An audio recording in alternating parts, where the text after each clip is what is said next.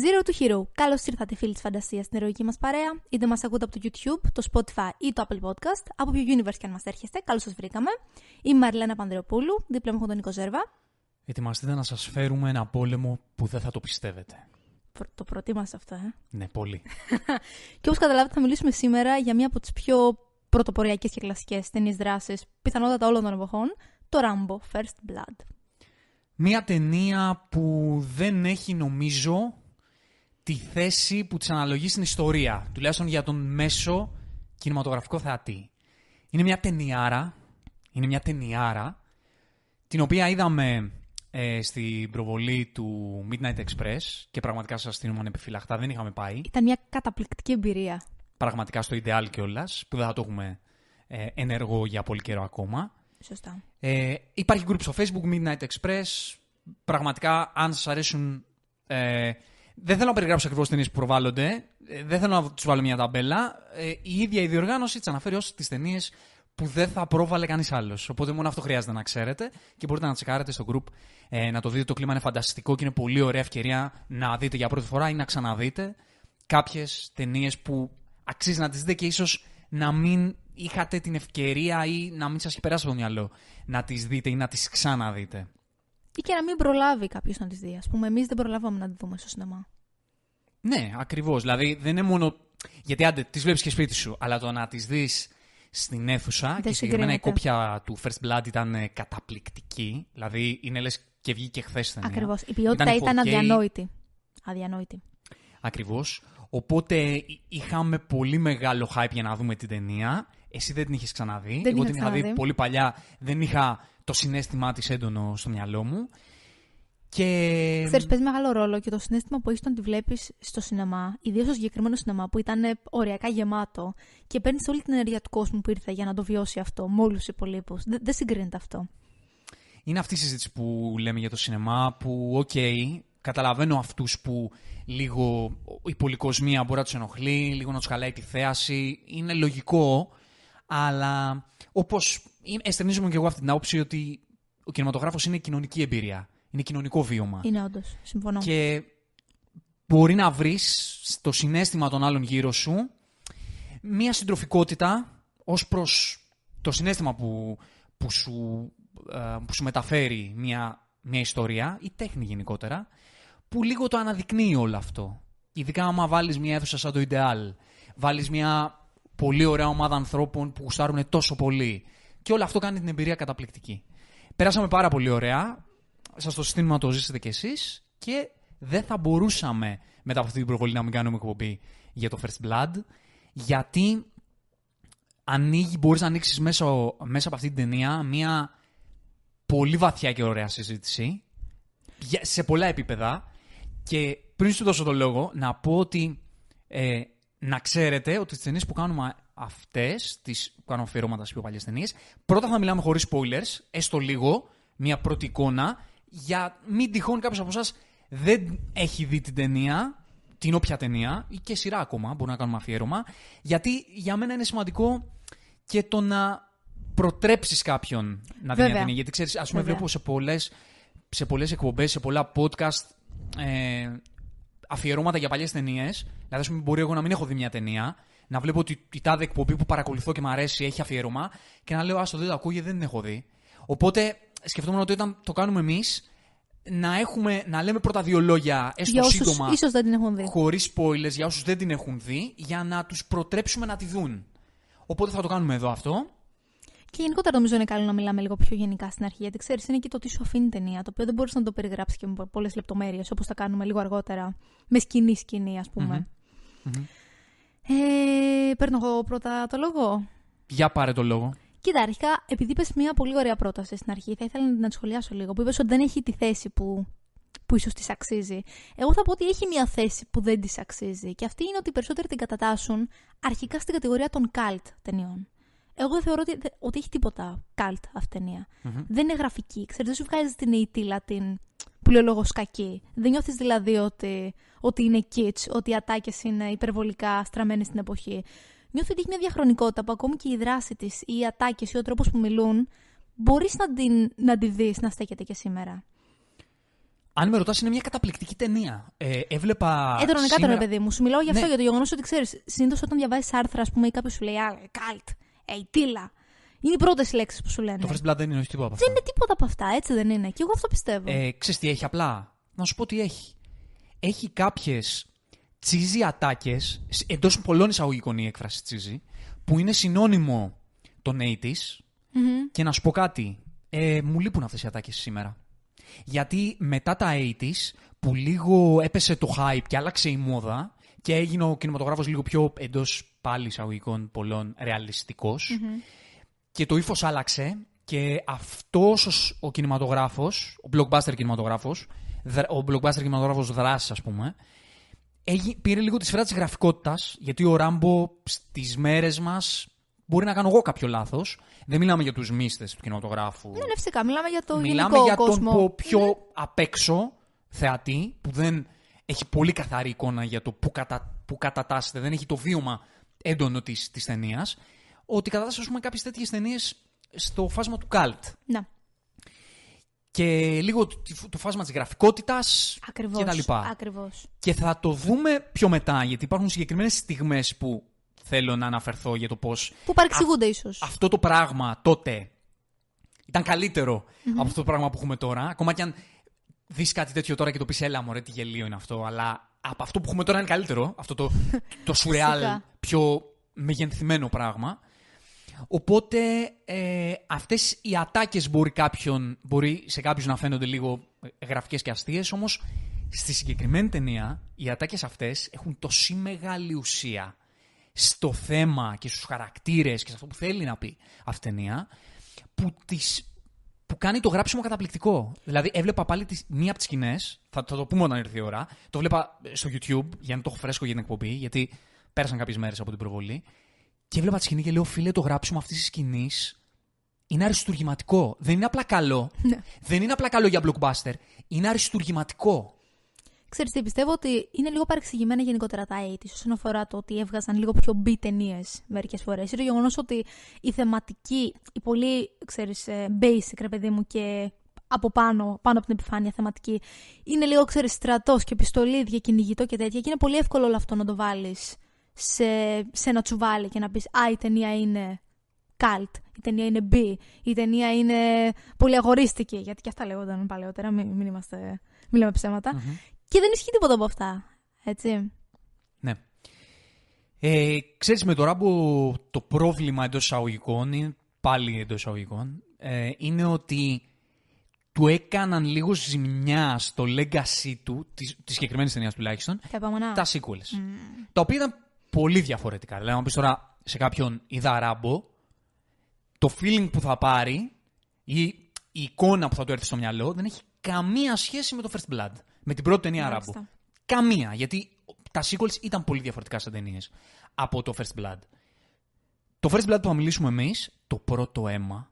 Και μου αρέσει να το λέω, γιατί είναι η ταινία αυτή στην κατηγορία των ταινιών που ο ελληνικός τίτλος μπορεί να ακούγεται σε εμάς και καλύτερα από τον original, τον αγγλικό.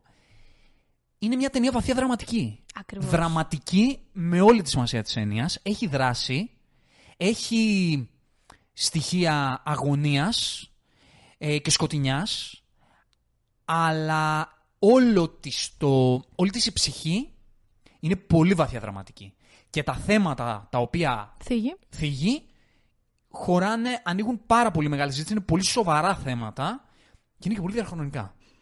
Και εγώ θα πω ότι η δράση που έχει δεν νομίζω ότι πραγματοποιείται καν για το σκοπό της δράσης. Δηλαδή, δεν είναι ότι βλέπεις μια ωραία σκηνή, βλέπεις μια ωραία πιστολή και λες, χαίρομαι να το βλέπω. Παίζει τόσο μεγάλο ρόλο στην ιστορία και το τι αυτό αντιπροσωπεύει γενικότερα για το background του πρωταγωνιστή. Εντελώς. Και όπως το πες, η δράση δεν είναι για να περάσουμε καλά. Περνάμε καλά με τη δράση. Και αυτό σημαίνει να κάνεις δράση που να έχει και δεύτερο επίπεδο. Mm-hmm. Δηλαδή, δράση. Και να έχει νόημα και ουσία. Ναι, όχι απλά δηλαδή. Οκ, δεν λέω ότι είναι κακό να έχεις μια δράση η οποία να είναι γαμάτη και να είναι όντως για να περάσουμε καλά και να περνάμε καλά. Φυσικά και αυτό τέλειο είναι, αν το καταφέρνεις. Αλλά το να έχεις μια δράση που δεν έχει σκοπό, δεν είναι ο πρώτος σκοπός θεματικά, δεν είναι ξεμπαρκή, αλλά έχει ουσία, αλλά να εκτελείται με τρόπο που να περνάς και καλά και να μεταφέρεται και με τρόπο εντός αγωγικών, τέταρτη φορά που λέω αυτή την έκφραση σήμερα, ρεαλιστική. Πόσο μάλλον εκείνη την εποχή. Ναι. Αυτό το κάνει όλο αυτό ένα πράγμα το οποίο είναι σοβαρό. Δηλαδή ένα project το οποίο είναι σοβαρό, είναι καλλιτεχνικό. Είναι μετρημένες οι ταινίες και γενικότερα οι παραγωγές που έχουμε δει. Μπορούμε να πούμε ότι αυτό πετυχαίνεται στο 100% της. Και εδώ πέρα πραγματικά συμβαίνει αυτό. Οπότε πριν περάσουμε στα spoilers, yes. Πώς σου φάνηκε το πρώτο αίμα? Το λάτρεψα. Το λάτρεψα και να σου πω κάτι. Το δες πρώτη φορά, είναι το 2023. Ναι, όντως, έγινε αυτό. Δεν είχε τύχει να σου πω να το δω. Και η αλήθεια είναι ότι ήμουν όντως και αρκετά προκατειλημμένο όσον αφορά το ότι ήξερα ότι θα πέρασω καλά. Αλλά νόμιζα ότι όντως θα ήταν μια ταινία, όπως είπα πριν, με πιστολίδι, με ωραίο κυνηγητό, με αστείες ατάκες. Δηλαδή νόμιζα ότι θα ήταν όντως στα ωρία της B κατηγορίας. Και εξεπλάγει τόσο ευχάριστα. Είναι τρομερό, βγαίνεις από την αίθουσα με ένα τόσο βαρύ συναίσθημα, το οποίο δεν το περίμενα για κανένα λόγο. Κοίτα, δεν θα πω πολλά, γιατί θα τα αναλύσουμε όσο περνάει και η ώρα. Θα πω μόνο το ότι συγκινήθηκα απίστευτα πολύ. Το θέμα που πραγματεύεται αυτή η ταινία είναι πολύ πιο βαθύ και πολύ πιο τραγικό από όσο ίσως φαινομενικά φαίνεται. Δύο θέματα πραγματεύεται κιόλας. Θα το πούμε. Ξέρω ποιο ίσω. Κατάλαβα τι εννοείς. Πραγματεύεται δύο θέματα. Αναφέρω σε εσωτερικά και εξωτερικά. Ναι. Όντως, θα το πιάσουμε και περισσότερο. Και ξέρετε, μου φαίνεται απίστευτα πρωτοπόρο το ότι μία παραγωγή εκείνης της εποχής ανέφερε και περιέγραψε την κατάσταση αυτή όταν δεν υπήρχε ιδιαίτερη συζήτηση και προβληματισμός γύρω από θέματα ψυχικής υγείας, μετατραυματικού στρες, πολέμου, ποιο ήταν το perception του κόσμου για τον πόλεμο και για τους στρατιώτες. Ήταν θέματα τα οποία τότε τα περνούσαν πολύ στον ντούκο ή τους έβγαζαν όλους τρελούς, γιατί αυτό έπαιζε πάρα πολύ. Είναι τρομερά αξιοθαύμαστο το πώς πήρε ένα τόσο δύσκολο και λεπτό θέμα για την εποχή αυτή ταινία, το έκανε pop culture, αλλά ταυτόχρονα σε προβλημάτισε και σε έκανε να νιώσεις τη δραματικότητά του. Σλάι. Να σου πω κάτι. Εγώ θεωρώ ότι είναι από τις πιο ωραίες ερμηνείες του που έχω δει. Και το γεγονός ότι έχει μόνο λίγες ατάκες και λένε εντάξει, εύκολο είναι, λέει λίγες ατάκες και τις λέει με ένα βαρύ ύφος, για κανένα λόγο. Τις λέει με ένα βαρύ ύφος γιατί έτσι έχει μάθει να μιλάει και θεωρώ ότι ο τελευταίος του μονόλογος τα λέει όλα. Ναι, να σου πω για το Sly εγώ. Όταν είσαι λίγο παιδί των 90's και είσαι μεγαλώσει με Sly και Άρνη, τους έχεις στην καρδιά σου και στην ψυχή σου σε μια πολύ ιδιαίτερη θέση. Η διαφορά ποια είναι όμως? Ο Άρνη για μένα είναι ένας λατρεμένος άνθρωπος, πάντα γουστάρω να τον βλέπω, πάντα περνάω καλά. Ο Sylvester Stallone έχει ένα πράγμα, όχι σε όλους τους ρόλους, το έβγαλε κυρίως το Rocky και το Rambo, στο First Blood κυρίως στο Rambo, αλλά και στο Rocky, πάλι κυρίως το πρώτο. Το έχει κάνει και έτσι, σε κάποια δείγματα και σε άλλες ταινίες της φιλμογραφίας του. Το κάνει και στο Tulsa King. Δείτε το Tulsa King, τη σειρά του Sylvester Stallone στο Paramount+. Έχει ένα πράγμα λοιπόν αυτός ο άνθρωπος που με αγγίζει πολύ πολύ εσωτερικά. Βγάζει μια ευαισθησία αφοπλιστική. Και δεν είναι μόνο χάρισμα, δηλαδή δεν είναι κάτι που το κάνει αβιαστά. Είναι καλός το οποίος και ξέρει να το μεταχειρίζεται. Και εγώ το πιστεύω. Δεν ήμουν σίγουρος, δηλαδή θυμάμαι. Όταν είχα δει για πρώτη φορά το Rocky το πρώτο και είχα την εικόνα του Stallone στο μυαλό μου από άλλες ταινίες, αλλά δεν είχα δει πρώτα από αυτές το πρώτο Rocky, και όταν το είχα δει λέω κοίτα να δεις που αυτή η υποκριτική αμπαλιά του τότε καταλήγει να βγάζει γλυκύτητα και συναίσθημα. Αυτό μπορεί να ισχύει, αλλά... Μπορεί και να μην είναι αμπαλιά, να ήταν καθαρά επιτεδευμένο, δεν ξέρεις. Βλέποντας και το Ράμπο, όπου ας πούμε στις επόμενες ταινίες Rocky δεν το είχε τόσο αυτό. Το είχε μετριασμένα. Όταν αυτό το πράγμα το ξαναβλέπω αυτούσιο στο πρώτο Ράμπο, που είναι γύρω στα 7-8 χρόνια μετά το πρώτο Rocky. Είναι το 82 το First Blood, το πρώτο Rocky είναι το 76. Δεν είμαι τώρα πολύ σίγουρος. 75-76. Τέλος πάντων, μερικά χρόνια μετά λοιπόν και το βλέπω αυτούσιο. Και ταυτόχρονα στις επόμενες ταινίες του δεν το βλέπω. Καταλαβαίνω ότι αυτός ο άνθρωπος ξέρει πάρα πολύ καλά τι κάνει. Είναι και χάρισμα βέβαια αυτό. Και Όταν βλέπεις ένα σκληρό άνθρωπο, δεν ξέρω, εμένα πάντα με αγγίζει αυτό το πράγμα. Να βλέπω ανθρώπους που εξωτερικά έχουν μία. Να σου βγάζουν κάτι άλλο και να βλέπεις τι ψυχισμό κρύβουν μέσα τους. Αυτό το, την αγωνία ενός ανθρώπου να κρύψει τον ψυχισμό του. Ενώ έχει ένα περίβλημα διαφορετικό. Αυτή η αντίφαση πάντα με αγγίζει. Και στο Σταλόνε μου σκίζει την καρδιά. Στο Ράμπο μου τη διέλυσε την καρδιά. Πραγματικά. Όπως μου τη διέλυε και στο πρώτο Ρόκι. Εδώ πέρα έχει ακόμα μεγαλύτερο βάθος. Και εγώ αυτό ήθελα να πω. Το πώς διαχειρίστηκε το ρόλο. Και χωρίς να έχει ατάκες πολλές, εκτός από τον τελευταίο μονόλογο, χωρίς να έχει πολλές ατάκες για να πατήσει μέσα από το διάλογο να το βγάλει αυτό, το βγάζει υποκριτικά σε σκηνές που δεν λέει λέξη. Αυτό ξέρεις, στον τελευταίο του μονόλογο, λίγο πολύ, αντιλαμβάνεσαι πλήρως. Ξέρεις, όσα έχει περάσει και όσα κρύβει μέσα του, τα οποία λόγω των καταστάσεων δεν μπορούσε ή δεν ήθελε να κοινοποιήσει. Αλλά είναι αυτό που είπες, ότι καθ' όλη τη διάρκεια της ταινίας και πάλι το βλέπεις στην έκφρασή του, στον τρόπο που κινείται, σε αυτά που ήθελε να πει και δεν λέει, το γεγονός ότι κρύβει μέσα του έναν απίστευτο ψυχισμό. Mm-hmm. Το First Blood είναι μια ταινία του Ted Kotcheff και βασίζεται στην νουβέλα του David Morel και στο σενάριο ήταν ο Michael Cozol, ο William Sackheim και ο Sylvester Stallone. Και όπως ήταν στο Rocky, ήταν και στο Rambo. Δεν είναι ο Stallone αυτό που πολλοί έχουν στο μυαλό τους. Είναι πραγματικός καλλιτέχνης ο άνθρωπος. Βέβαια. Δεν είναι επεξεγέλασε αυτό που κάνει. Θες να το πιάσουμε. Κλείνοντας τα non-spoilers, το First Blood είναι ταινιάρα. Είναι μια ταινία που πρέπει να δείτε. Αν δεν έχετε στο μυαλό σας το τι είναι το First Blood, δείτε την ταινία για να καταλάβετε. Και μην περιμένετε να δείτε αυτό το perception που υπάρχει για το Rambo. Καθώς να δείτε την ταινία για να καταλάβετε. Και απευθυνόμαστε αυτή τη στιγμή σε ανθρώπους που ίσως δεν έχουν εντρυφήσει τόσο πολύ στο να ανακαλύψουν τον ήρωα και μένουν στο πιο εξωτερικό περίβλημά του. Και εγώ θα ήθελα να προσθέσω το πόσο σημαντικό είναι το ότι πρέπει να δεις αυτήν την ταινία και σήμερα. Το ότι και να την έχεις δει πριν 20 χρόνια. Είναι τραγικό να αντιλαμβάνεσαι πόσο πολύ επίκαιρα και διαχρονικά είναι όσα αναφέρει αυτή η ταινία και πόσο εύκολα μπορείς να τα μεταφέρεις στη σημερινή εποχή. Όπως το πες. Μπαίνουμε στα spoilers. Yes. Αν δεν έχετε δει το First Blood, το πρώτο αίμα, τραβάτε, δείτε το και εμπιστευτείτε μας. Και επανέλθετε μετά. Και ελάτε μετά για την ανάλυση.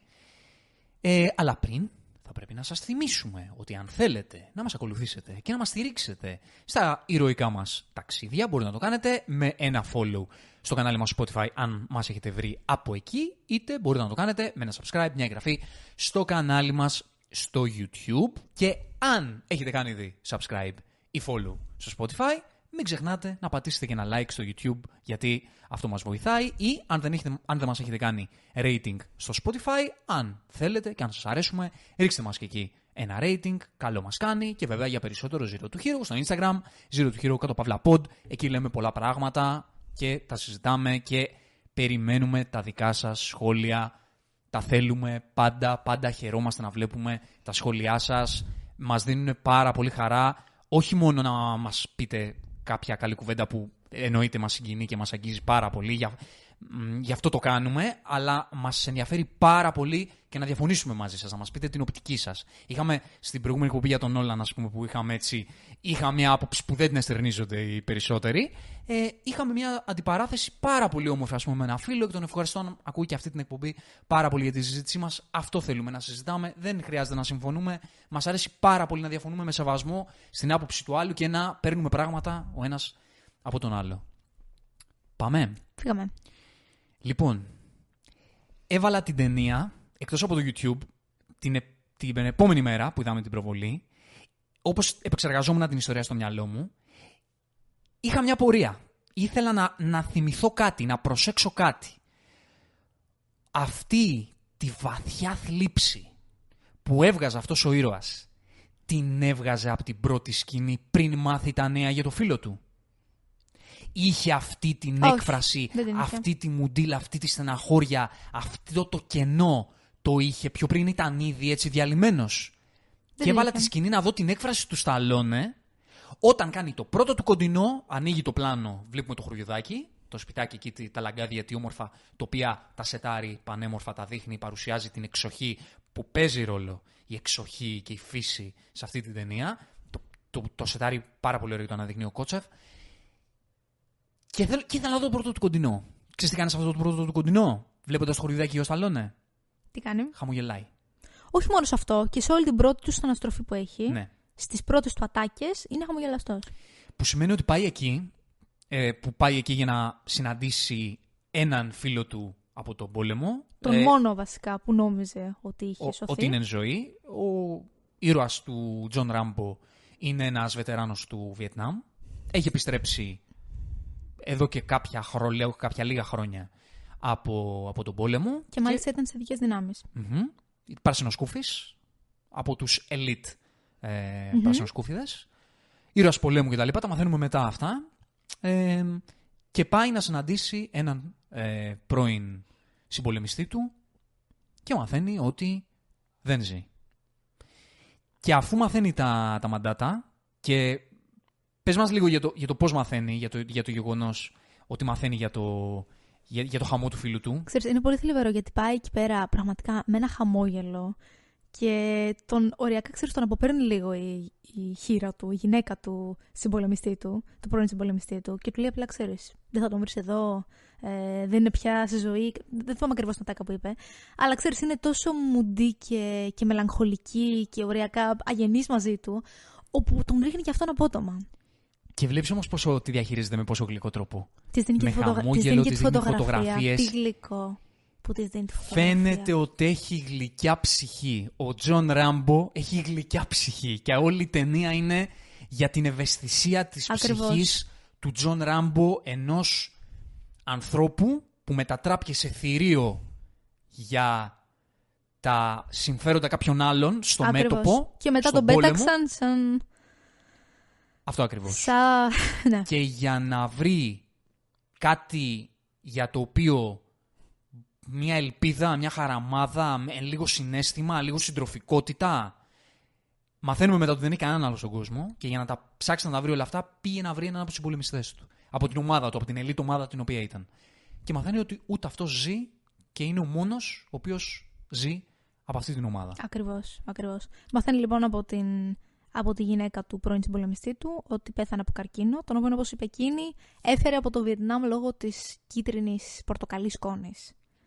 Που συνήθισαν τα τοξικά, τα χημικά που πήγαν στα δέντρα εναντίον... Το Βιετκόνγκ. Ακριβώς. Και μετά από αυτή τη συνάντηση βλέπουμε τον ήρωα του Τζον Ράμπο απλά να περιπλανιέται. Mm-hmm. Δεν ξέρουμε που πάει, δεν ξέρουμε που κινείται. Η σκηνοθεσία του Κότσεφ το σετάρει πάρα πολύ καλά αυτό. Ξέρεις όμως, το κάνει με έναν τρόπο που καταλαβαίνεις ότι ο άνθρωπος είναι χαμένος. Δηλαδή δεν ξέρουμε που πάει, γιατί δεν έχει και που να πάει. Και μετά έχουμε την πρώτη του συνάντηση με τον Σερίφη αυτής της πολύ, πολύ μικρούλας πόλης. Χωριό ίσως θα μπορούσαμε να το πούμε, οριακά. Mm-hmm. Που υποδίεται ο υπέροχος Μπραντ, δεν έχει. Καταπληκτικός. Καταπληκτικός όντως ηθοποιός, και μ' αρέσει πάρα πολύ που αντιλαμβανόμαστε κατευθείαν από το σενάριο τι ρόλο θα παίξει αυτός ο άνθρωπος στην ιστορία. Βλέπεις το σερίφι μιας πόλης να αντιμετωπίζει έναν άνθρωπο ο οποίος δεν έχει κάνει τίποτα, απλά περιπλανιέται. Και ξέρεις, στην αρχή με μια τόσο ψεύτικη ευγένεια που, ξέρεις, φαίνεται ότι είναι αναγκασμένος να την κάνει, απλά και μόνο για να είναι τυπικός. Τον προσβάλλει, του λέει ξεκάθαρα που πας να σε πάω, δεν είναι εδώ για σένα. Ακριβώς. Και τον διώχνει από την πόλη, χωρίς να έχει κάνει κάτι. Βλέπει τη σημαία και του λέει, με αυτό εκεί προκαλείς. Και του λέει, αφού του τη λέει και του την ξαναλέει και του ξαναπροσβάλλει, και του λέει, έλα εδώ, να σε πάω, που πας. Λέει, βόρεια ή νότια. Και πάνω στη συζήτηση, το οποίο είναι... Με αγγίζει πάρα πολύ αυτό το πράγμα, γιατί βλέπεις πώς σεναριακά λεπτά σου βγάζει σε τι κατάσταση βρίσκεται αυτή τη στιγμή ο ήρωας του Τζον Ράμπο. Και του λέει, ωραία, πού να σε πάω, προς τα πού πας. Λέει, Πόρτλαντ. Και του λέει, βόρεια, δεν μου πες, το Πόρτλαντ είναι νότια. Και απαντάει μετά ο Ράμπο και του λέει, πού έχει ένα μέρος να φάω καλό εδώ.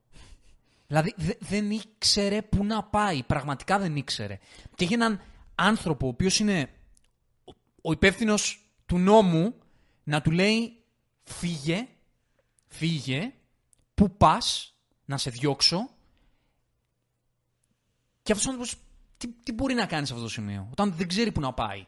Και από το σημείο το οποίο βρίσκεται τον διώχνουν, με όλο το background που έχει, που ξετυλίσσεται στην πορεία, και αυτό πατάει ακριβώς πάνω στο τι ζει αυτός ο άνθρωπος μετά τον πόλεμο, και βρίσκεται σε μια πόλη για να ζητήσει την ελπίδα, για να ζητήσει τη συντροφικότητα, και ο άνθρωπος ο οποίος θεωρητικά αντιπροσωπεύει αυτή την πόλη και το τι ίσως έχει να του δείξει αυτή η πόλη, τον διώχνει. Θέλει να τον διώξει χωρίς να έχει κάνει τίποτα. Και η πρώτη τάκα του Τζον Ράμπο είναι γιατί why you push me. Τι σου έχω κάνει, ναι. Δεν σου έχω κάνει τίποτα. Δεν έχω κάνει τίποτα. Ακριβώς. Και του λέει δεν σε θέλουμε εδώ. Δεν θέλουμε ανθρώπους σαν εσένα. Δεν θέλουμε ανθρώπους σαν εσένα εδώ, είναι επικίνδυνο. Δηλαδή, τι θα γίνει, του λέει, αν συνεχίσετε και έρχεστε τέτοιοι τύποι σαν εσένα, πού θα πάει η κοινωνία μας. Ο τρόπος με τον οποίο είναι χτισμένος ο Σερίφης είναι απεικόνηση μιας μεγάλης ομάδας ανθρώπων εκεί έξω. Και η συμπεριφορά του πιάνει πάρα πολλά κοινωνικά φαινόμενα. Και μια ξενοφοβία, ρατσισμό, μισανθρωπιά. Είναι πολλά τα κομμάτια τα διαφορετικά τα οποία μπορείς να τα πατήσεις και πολιτικά και κοινωνικά για το τι background έχει αυτός ο άνθρωπος και συμπεριφέρεται με αυτόν τον τρόπο. Ναι, και ξέρεις, έχουμε πολλές φορές ότι γενικότερα οι ταινίες των 80's είχαν πάρα πολλές φορές ήρωες όπου συμβόλησαν κάτι. Όπως ας πούμε, πολύ γενικά το καλό και το κακό. Είναι πάρα πολύ ενδιαφέρον το ότι εδώ πέρα αυτός ο ήρωας δεν συμβολίζει μόνο ένα πράγμα, αλλά 5-6 διαφορετικά πράγματα τα οποία στέκουν ακόμη και σήμερα σε ένα τόσο μεγάλο μέρος του πληθυσμού και τα βλέπουμε. Και με τη συμπεριφορά του μετά, δηλαδή, εκτιλήσονται πολλά πράγματα. Δηλαδή, η τοξικότητα της υπόστασής του πιάνει πολλά διαφορετικά επίπεδα. Δηλαδή, βλέπεις πολλούς ανθρώπους τοξικούς εκεί έξω στην εικόνα του Σερίφη. Δεν το συζητώ. Και διαφορετικούς μεταξύ τους. Θα το δούμε στη συνέχεια. Έχεις δίκιο. Και φτάνω στο σημείο που απλά τον αφήνει σε ένα σημείο και του λέει: ωραία, τώρα εδώ, σε έβγαλα από την πόλη, φύγε. Ξέρω εγώ. Πήγαινε από εκεί, προς τα εκεί είναι το βόρεια, νότια, Portland, δεν ξέρω που θα πας, σήκω, φύγε. Στέκεται. Και ξαναπηγαίνει προς την ίδια κατεύθυνση. Το σκέφτεται λίγο και απλά λέει εκείνη τη στιγμή: fuck it. Όχι, ρε φίλε. Δεν θα μου πεις τι θα κάνω. Δηλαδή, δεν το δέχομαι εγώ μπροστά σε σένα απλά. Επειδή με διώχνεις από κάπου χωρίς κανένα λόγο, χωρίς να έχω φταίξει πουθενά, να μου πεις ότι όχι, θα φύγω από την πόλη. Τώρα, το τι κοινωνικά πολιτικά, τι κοινωνικές πολιτικές προεκτάσεις έχει αυτή η κίνηση, να μην τις αναλύσουμε, γιατί και ο καθένας μπορεί να το δει από την πλευρά του και το προς τα που κινείται αυτή η κατεύθυνση, ώστε να κάνει με την αναρχία και την αντίσταση γενικότερα. Πιάνει πολλές προεκτάσεις, ο καθένας μπορεί να το μεταφράσει με τον τρόπο του, αλλά. Χωρίς να έχουμε πάει ακόμα στην κατάχρηση της εξουσίας, όχι, βασικά, χωρίς να έχουμε πάει ακόμα στην άσκηση της βίας, έχουμε πάει ήδη στην κατάχρηση της εξουσίας. Όπου είναι ένας άνθρωπος ο οποίος έχει τη στολή, έχει την εξουσία, η κοινωνία του έχει δώσει αυτή τη δύναμη και την εκμεταλλεύεται πέραν από αυτό που του επιτάσσει ο ρόλος του, στο να ασκήσει τις δικές του κοινωνικές και πολιτικές πεποιθήσεις που είναι μισανθρωπιστικές. Ακριβώς. Έτσι. Και ένας άνθρωπος ο οποίος γυρίζει από τον πόλεμο, που θα το μάθουμε και πολύ πιο έμπρακτα συνέχεια, ήδη το αντιλαμβανόμαστε ότι η χώρα αυτή μετά τον πόλεμο, αφού τον έχτισε, τον έπλασε με αυτόν τον τρόπο και του δημιούργησε αυτές τις πληγές, τον έχει πετάξει στα σκουπίδι. Ακριβώς. Και αυτός ο άνθρωπος με αυτά τα βιώματα γυρίζει και σου κίνησε και σου λέει: όχι, όχι, ρε φιλέ. Όχι, δεν θα σ' ακούσω. Και ξέρεις τι, δεν το λέει καν. Αυτό είναι το τραγικό. Δεν γύρισε καν να του την πει, ή έστω δεν σου λέω απαραίτητα να του την πει, να υποστηρίξει τον εαυτό του. Πραγματικά αυτό που απλά το έκανε. Το οποίο είναι ακόμα πιο βαθύ. Ακριβώς. Ακόμα πιο συγκινητικό. Και είναι επίσης όλη αυτή η μεταφορά στο πώς πάει να τον συλλάβει, στο πώς εκείνη τη στιγμή. Αντιστέκεται και δεν αντιστέκεται. Βλέπεις τη μάχη μέσα του. Ένας άνθρωπος ο οποίος μαθαίνουμε, βλέπουμε συνέχεια το πόσο ικανός μαχητής είναι, που θα μπορούσε να τον είχε διαλύσει με δύο κινήσεις εκείνη τη στιγμή το Σερίφη, αλλά δεν θέλει να το κάνει. Δεν θέλει να προκαλέσει κακό. Ξέρει, το έχει δει το κακό και δεν θέλει να το προκαλέσει. Ξέρεις τι, εγώ θεωρώ ότι στο συγκεκριμένο σημείο πιστεύει ότι δεν έχει και νόημα να τσαδεί. Θα σου πει: θα πάω που με συλλάβουν και θα πω απλά το γεγονός ότι δεν έκανα τίποτα. Δηλαδή δεν νομίζω ότι έχει συνειδητοποιήσει ακόμη και πόσο πολύ μίσος ακόμη έχει να φάει.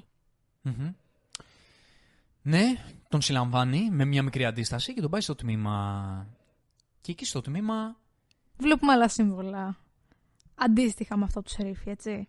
Ναι, εδώ στους ασκούμενους, πώς λέγονται, βοηθούς, deputies, κάπως έτσι, ναι, αναφέρονται, βλέπουμε το πιο σκοτεινό και σκληρό πρόσωπο της κατάχρησης εξουσίας και άσκηση βίας και από τα όργανα του νόμου. Και χερεκακία, έτσι. Τα οποία κρύβουν, εκτός όλων των άλλων, σαδισμό. Ακριβώς. Και ξεκινάει η ταινία να μας θίγει πράγματα τα οποία υπάρχουν στις μέρες μας, τα βλέπουμε δίπλα από την πόρτα μας και απεικονίζονται με αυτόν τον τρόπο. Και έχει μεγαλύτερο βάθος μετά, θα το δούμε, το πώς λειτουργεί όλο αυτό το πράγμα και το πώς καλύπτεται, με ποιο τρόπο και με ποιες πεποιθήσεις, αλλά εκεί βλέπουμε την ομή αστυνομική βία. Ακριβώς. Και αρχίζουν μέσα από αυτής της βίας να εμφανίζονται οι πληγές του πολέμου, όπου... Του έρχονται ξαφνικά flashbacks με το πώς υπέφερε και πώς τον βασάνιζαν αντίστοιχα στον πόλεμο. Το PTSD. Ακριβώς. Βλέπουμε ξεκάθαρα δηλαδή την απεικόνηση του μετατραυματικού στρες μετά από τον πόλεμο στην ψυχή αυτού του ανθρώπου. Και αφού φτάνουν σε σημείο να τον βασανίσουν, και ξέρεις, η ταινία το κάνει πολύ σωστά, ρε παιδάκι μου. Δηλαδή θέλω να σου πω ότι δεν είναι το καρικατουρίστικο χαχαχα, είναι αυτός εδώ πέρα, αλλά να τον βασανίσουμε για πλάκα. Βλέπεις πώς γίνεται το escalation. Βλέπεις πώς γίνεται πολύ ρεαλιστικά πώς θα μπορούσε να γίνει αυτό το πράγμα. Ναι, τύπου τον πλένουν και κάθονται απλά πίσω και γελάνε ενώ πίνουν το ποτό τους. Δηλαδή, ναι, ξέρεις, με έναν πολύ ανθρώπινο, με την έννοια ότι μπορείς να το δεις αυτό να γίνεται ακόμη και, ναι, σήμερα. Δεν είναι ότι είναι όλοι τύπου μπράβοι και έχουν πέσει κατά πάνω του και το βαράνε. Στην αρχή βλέπεις το σαρκασμό, όπως το πες. Βλέπεις το πώς. Σαν να λέμε, έχουμε με κάτι να ασχοληθούμε σήμερα. Ναι, τον κοροϊδεύουν. Ακριβώς. Βλέπεις πώς είναι τα πρώτα Αγούστα. Και μετά, όταν ελαφρώς αντιστέκεται, τύπου. Κουνιέται. Να προστατευτεί, ωραία. Κουνιέται. Πάνε. Το escalation τους είναι στο να βγάλουμε μαχαίρι και να στο κουμπώσουμε πάνω σου, ρε παιδάκι μου. Και όταν φτάνεις στο αμήν, εκεί. Και το κάνει. Και εδώ πολύ ωραία ταινία. Δεν είναι ότι το κάνει για το γαμότο, δεν το κάνει για τον εγωισμό, δεν το κάνει από εκδίκηση. Η αντίδρασή του, η επίθεσή του ξεκινάει από το μετατραυματικό στρες. Ξεκινάει από τις πληγές του. Ακόμα αν δεν είχε αυτό, θα μπορούσε να υπομείνει μέχρι και αυτό. Δεν είχε τη διάθεση να αντιδράσει εκδικητικά ή από το «Αϊσυχτήρ θα σας δείρω». Όχι, και αυτό λόγο δεν είναι ότι τους σκότωσε, ας πούμε. Mm. Όπως επίσης έφτασε σημείο να το κάνει όλο αυτό για να προστατέψει τον εαυτό του πάνω απ' όλα. Και να αποδράσει, να φύγει. Δεν το έκανε για να τους σκοτώσει, όπως λες, ούτε για να χαρεί που χύνεται αίμα. Το έκανε κυριολεκτικά για να σώσει τον ίδιο τον εαυτό. Που απειλούταν, ξεκάθαρα. Mm-hmm. Και αφού. Πες μου. Όχι, πάω να σχολιάσω αυτό που ξέρω ότι θα πεις για την επόμενη σκηνή. Πες το, σχολιάσω. Λοιπόν, η σκηνή που έρχεται τα επόμενα 5 λεπτά είναι ένα από τα πιο ωραία κυνηγητά σε ταινίες των 80's που έχουμε δει. Βέβαια θα σου πω κάτι. Ναι. Οι σούσες που κάνει λίγο με τη μηχανή, νομίζω ότι έχασαν λίγο το νόημά τους. Νομίζω ότι τον καθυστέρησαν. Έλα, εντάξει, λίγο χαϊλί, κύριε. Έτσι, πρέπει. Ξέρω. Να μην κάνουμε μια σούζα. Έτσι είναι. Εδώ το κάναμε στην Ελλάδα, το κάνω ψάλτης τώρα. Δηλαδή. Δεν το κάνει ο Σταλόνε. Εντάξει. Πολλές σούζες, δεν ήταν μία. Ήταν η σούζα στη σούζα. Εντάξει, λίγο έπρεπε. Φοβάμαι ότι θα πήγαινε λίγο πιο μακριά αν δεν υπήρχαν οι σούζες. Για αυτόν το λέω. Εντάξει, ήθελε να κάνει και λίγο. Ή μπορεί να θέλει να τους τρομάξει, να τους πει ρε, δείτε τι κάνω. Ήθελε από την αρχή να τους πει ρε. Μην στείλει. Αφήστε το από τώρα, δείτε με τι κάνω. Όσο ακόμη προλαβαίνετε. Κάνω σούζες. Και δεν είμαι και σαν τον ψάλτη. Είμαι και πιο μειώδης, με έχετε δει. Ναι, ο ψάλτης δεν είναι πολύ μειώδης, στην αλήθεια. Ναι. Όπως και να, γι' αυτό θέλω να πω ότι είναι ένα καταπληκτικό κυνηγητό. Και η σκηνή με το ελικόπτερο είναι επίσης καταπληκτική. Ναι. Η πρώτη σκηνή είναι με το ελικόπτερο, αφού τρέχει και δραπετεύει προς το δάσος της κομιτείας αυτής, του χωριού αυτού, σε ένα δάσος το οποίο παρομοιάζει την κατάσταση αυτή ακριβώς με την κατάσταση που έζησε στο Βιετνάμ. Εκεί είναι στην έδρα του τώρα. Αφού ο σερίφης βγάζει όλο του το μένος και δεν τον αφήνει, δεν θέλει. Το βλέπεις από την αρχή ότι το έχει πάρει πατριωτικά και θα το πάει στα άκρα για να τον πιάσει. Και εν τω μεταξύ, σκέψου το λίγο έτσι. Έφερε όλους τους αστυνομικούς που υπήρχαν σε αυτήν την πολιτεία, έφερε δεν ξέρω κι εγώ εκατοντάδες άτομα, για έναν ο οποίος απλά αντέδρασε στο γεγονός ότι τον τον συνέληψε και για ποιο λόγο αυτό, έτσι. Επειδή απλά αρνήθηκε να πάει εκεί που ήθελε αυτός. Δηλαδή δεν είναι ότι πάνε να πιάσουν έναν ντεροβγάλτη, έναν παιδεραστή. Δεν ξέρει καν πράγματα για αυτόν, δεν ξέρει τίποτα. Αλλά και πάλι το παίρνει σαν αφορμή για να βγάλει, όπως πες και εσύ, όλο το μίσος. Όπως το πες. Είναι πολύ σωστό αυτό που λες, γιατί δείχνει ποιες είναι οι προτεραιότητες. Να. Η προτεραιότητα του σερίφη δεν είναι. Αντιλαμβάνεσαι την αξία που δίνει ο ίδιος στο ρόλο του. Ότι δεν λέει, ρε παιδιά, ωραία, έχουμε μια ολόκληρο χωριό να προστατεύσουμε. Έχουμε κυριολεκτικούς εγκληματίες. Ναι, έχουμε και έξω εγκληματίες. Μπορεί να γίνει το οτιδήποτε. Και αυτή τη στιγμή έχουμε έναν ο οποίος απλά δραπέτευσε να φύγει. Που στην ουσία δεν έκανε και κάτι. Αλλά θα πάρουμε ό,τι ενδύναμη έχουμε και θα τον κυνηγήσουμε και δεν μας νοιάζει και τι θα γίνει πίσω. Ακριβώς. Στο χωριό. Ας γίνουν και 15 φόνοι. Ακριβώς. Γιατί είναι ξένος και περιπλανόμενος. Πώς το λένε, τον αντιστασιακό να πιάσουμε. Έτσι, μπράβο. Ναι. Μπράβο. Με αυτή την πολύ ωραία, λοιπόν, έτσι, πολύ ωραίο κυνηγητό φτάνει εκεί. Βλέπουμε ακόμα και το περιπολικό, το πώς αναποδογυρίζει. Αυτό μου έκανε πολύ ωραία εντύπωση. Βλέπεις πώς practical το γύρισαν αυτό. Και πώς ετσούλησε ακριβώς, το περιπολικό, αναποδογύρισε. Καταπληκτικά. Ναι. Πώς γίνεται να είναι τόσο ρεαλιστικά μετά από τόσα χρόνια. Είναι απίστευτο. Mm-hmm. Και μου αρέσει και πάρα πολύ να πούμε και αυτά όλη η φωτογραφία της ταινίας, το πώς βγάζει μέσα σε αυτό το δασάκι της κομιτείας, το πόσο βγάζει και την καταχνιά και τις συνθήκες πολέμου, τις αντίστοιχες που θα μπορούσαν να ήταν στο Βιετνάμ, και τη σκοτεινιά, το πρασινό καφέ γκριζό που βγάζει τη μουντίλα και την γκριζίλα της. Δεν είναι τα όμορφα χρώματα της φύσης, ξέρεις, δεν ήταν ανοιξιάτικα χρώματα. Είναι τα πολύ μελαγχολικά χρώματα. Και θυμίσου λίγο την πρώτη σκηνή στο χωριουδάκι, τι φωτεινά χρώματα είχε εκεί. Ναι, έχεις δίκιο. Και πώς αλλάζει η φωτογραφία μετά. Έχεις δίκιο. Αντικατοπτρίζουν ξεκάθαρα και την ψυχική εικόνα του ήρωα. Mm-hmm. Και μετά γίνεται το σκηνικό με το ελικόπτερο, γιατί ο ένας από τους deputies δεν θέλει απλά. Βασικά είναι η πρώτη σκηνή πρώτα στον κρεμό. Όπου στον κρεμό, πάνω στον τρόπο με τον οποίο προσπαθεί να διαφύγει ο Ράμπο. Και κάνει βούτα. Και κρέμεται από τον κρεμό. Ο αστυνομικός δεν θέλει απλά, ενώ η δουλειά του με το ελικόπτερο να τον εντοπίσει και να πει: ωραία, παιδιά, εκεί είναι, ελάτε, μαζευτείτε, να τον συλλάβουμε. Ο συγκεκριμένος δεν θέλει καν να τον συλλάβει. Ο σερίφης θέλει να τον συλλάβει. Τουλάχιστον αυτό αντιλαμβανόμαστε μέχρι εκείνο το σημείο. Οι δράσεις αυτό δείχνουν. Ο άλλος θέλει να τον σκοτώσει. Θέλει ξεκάθαρα να τον σκοτώσει. Με χτύπησες, εμένα το όργανο του νόμου, θα πεθάνεις. Όχι θα σε συλλάβω, θα πεθάνεις.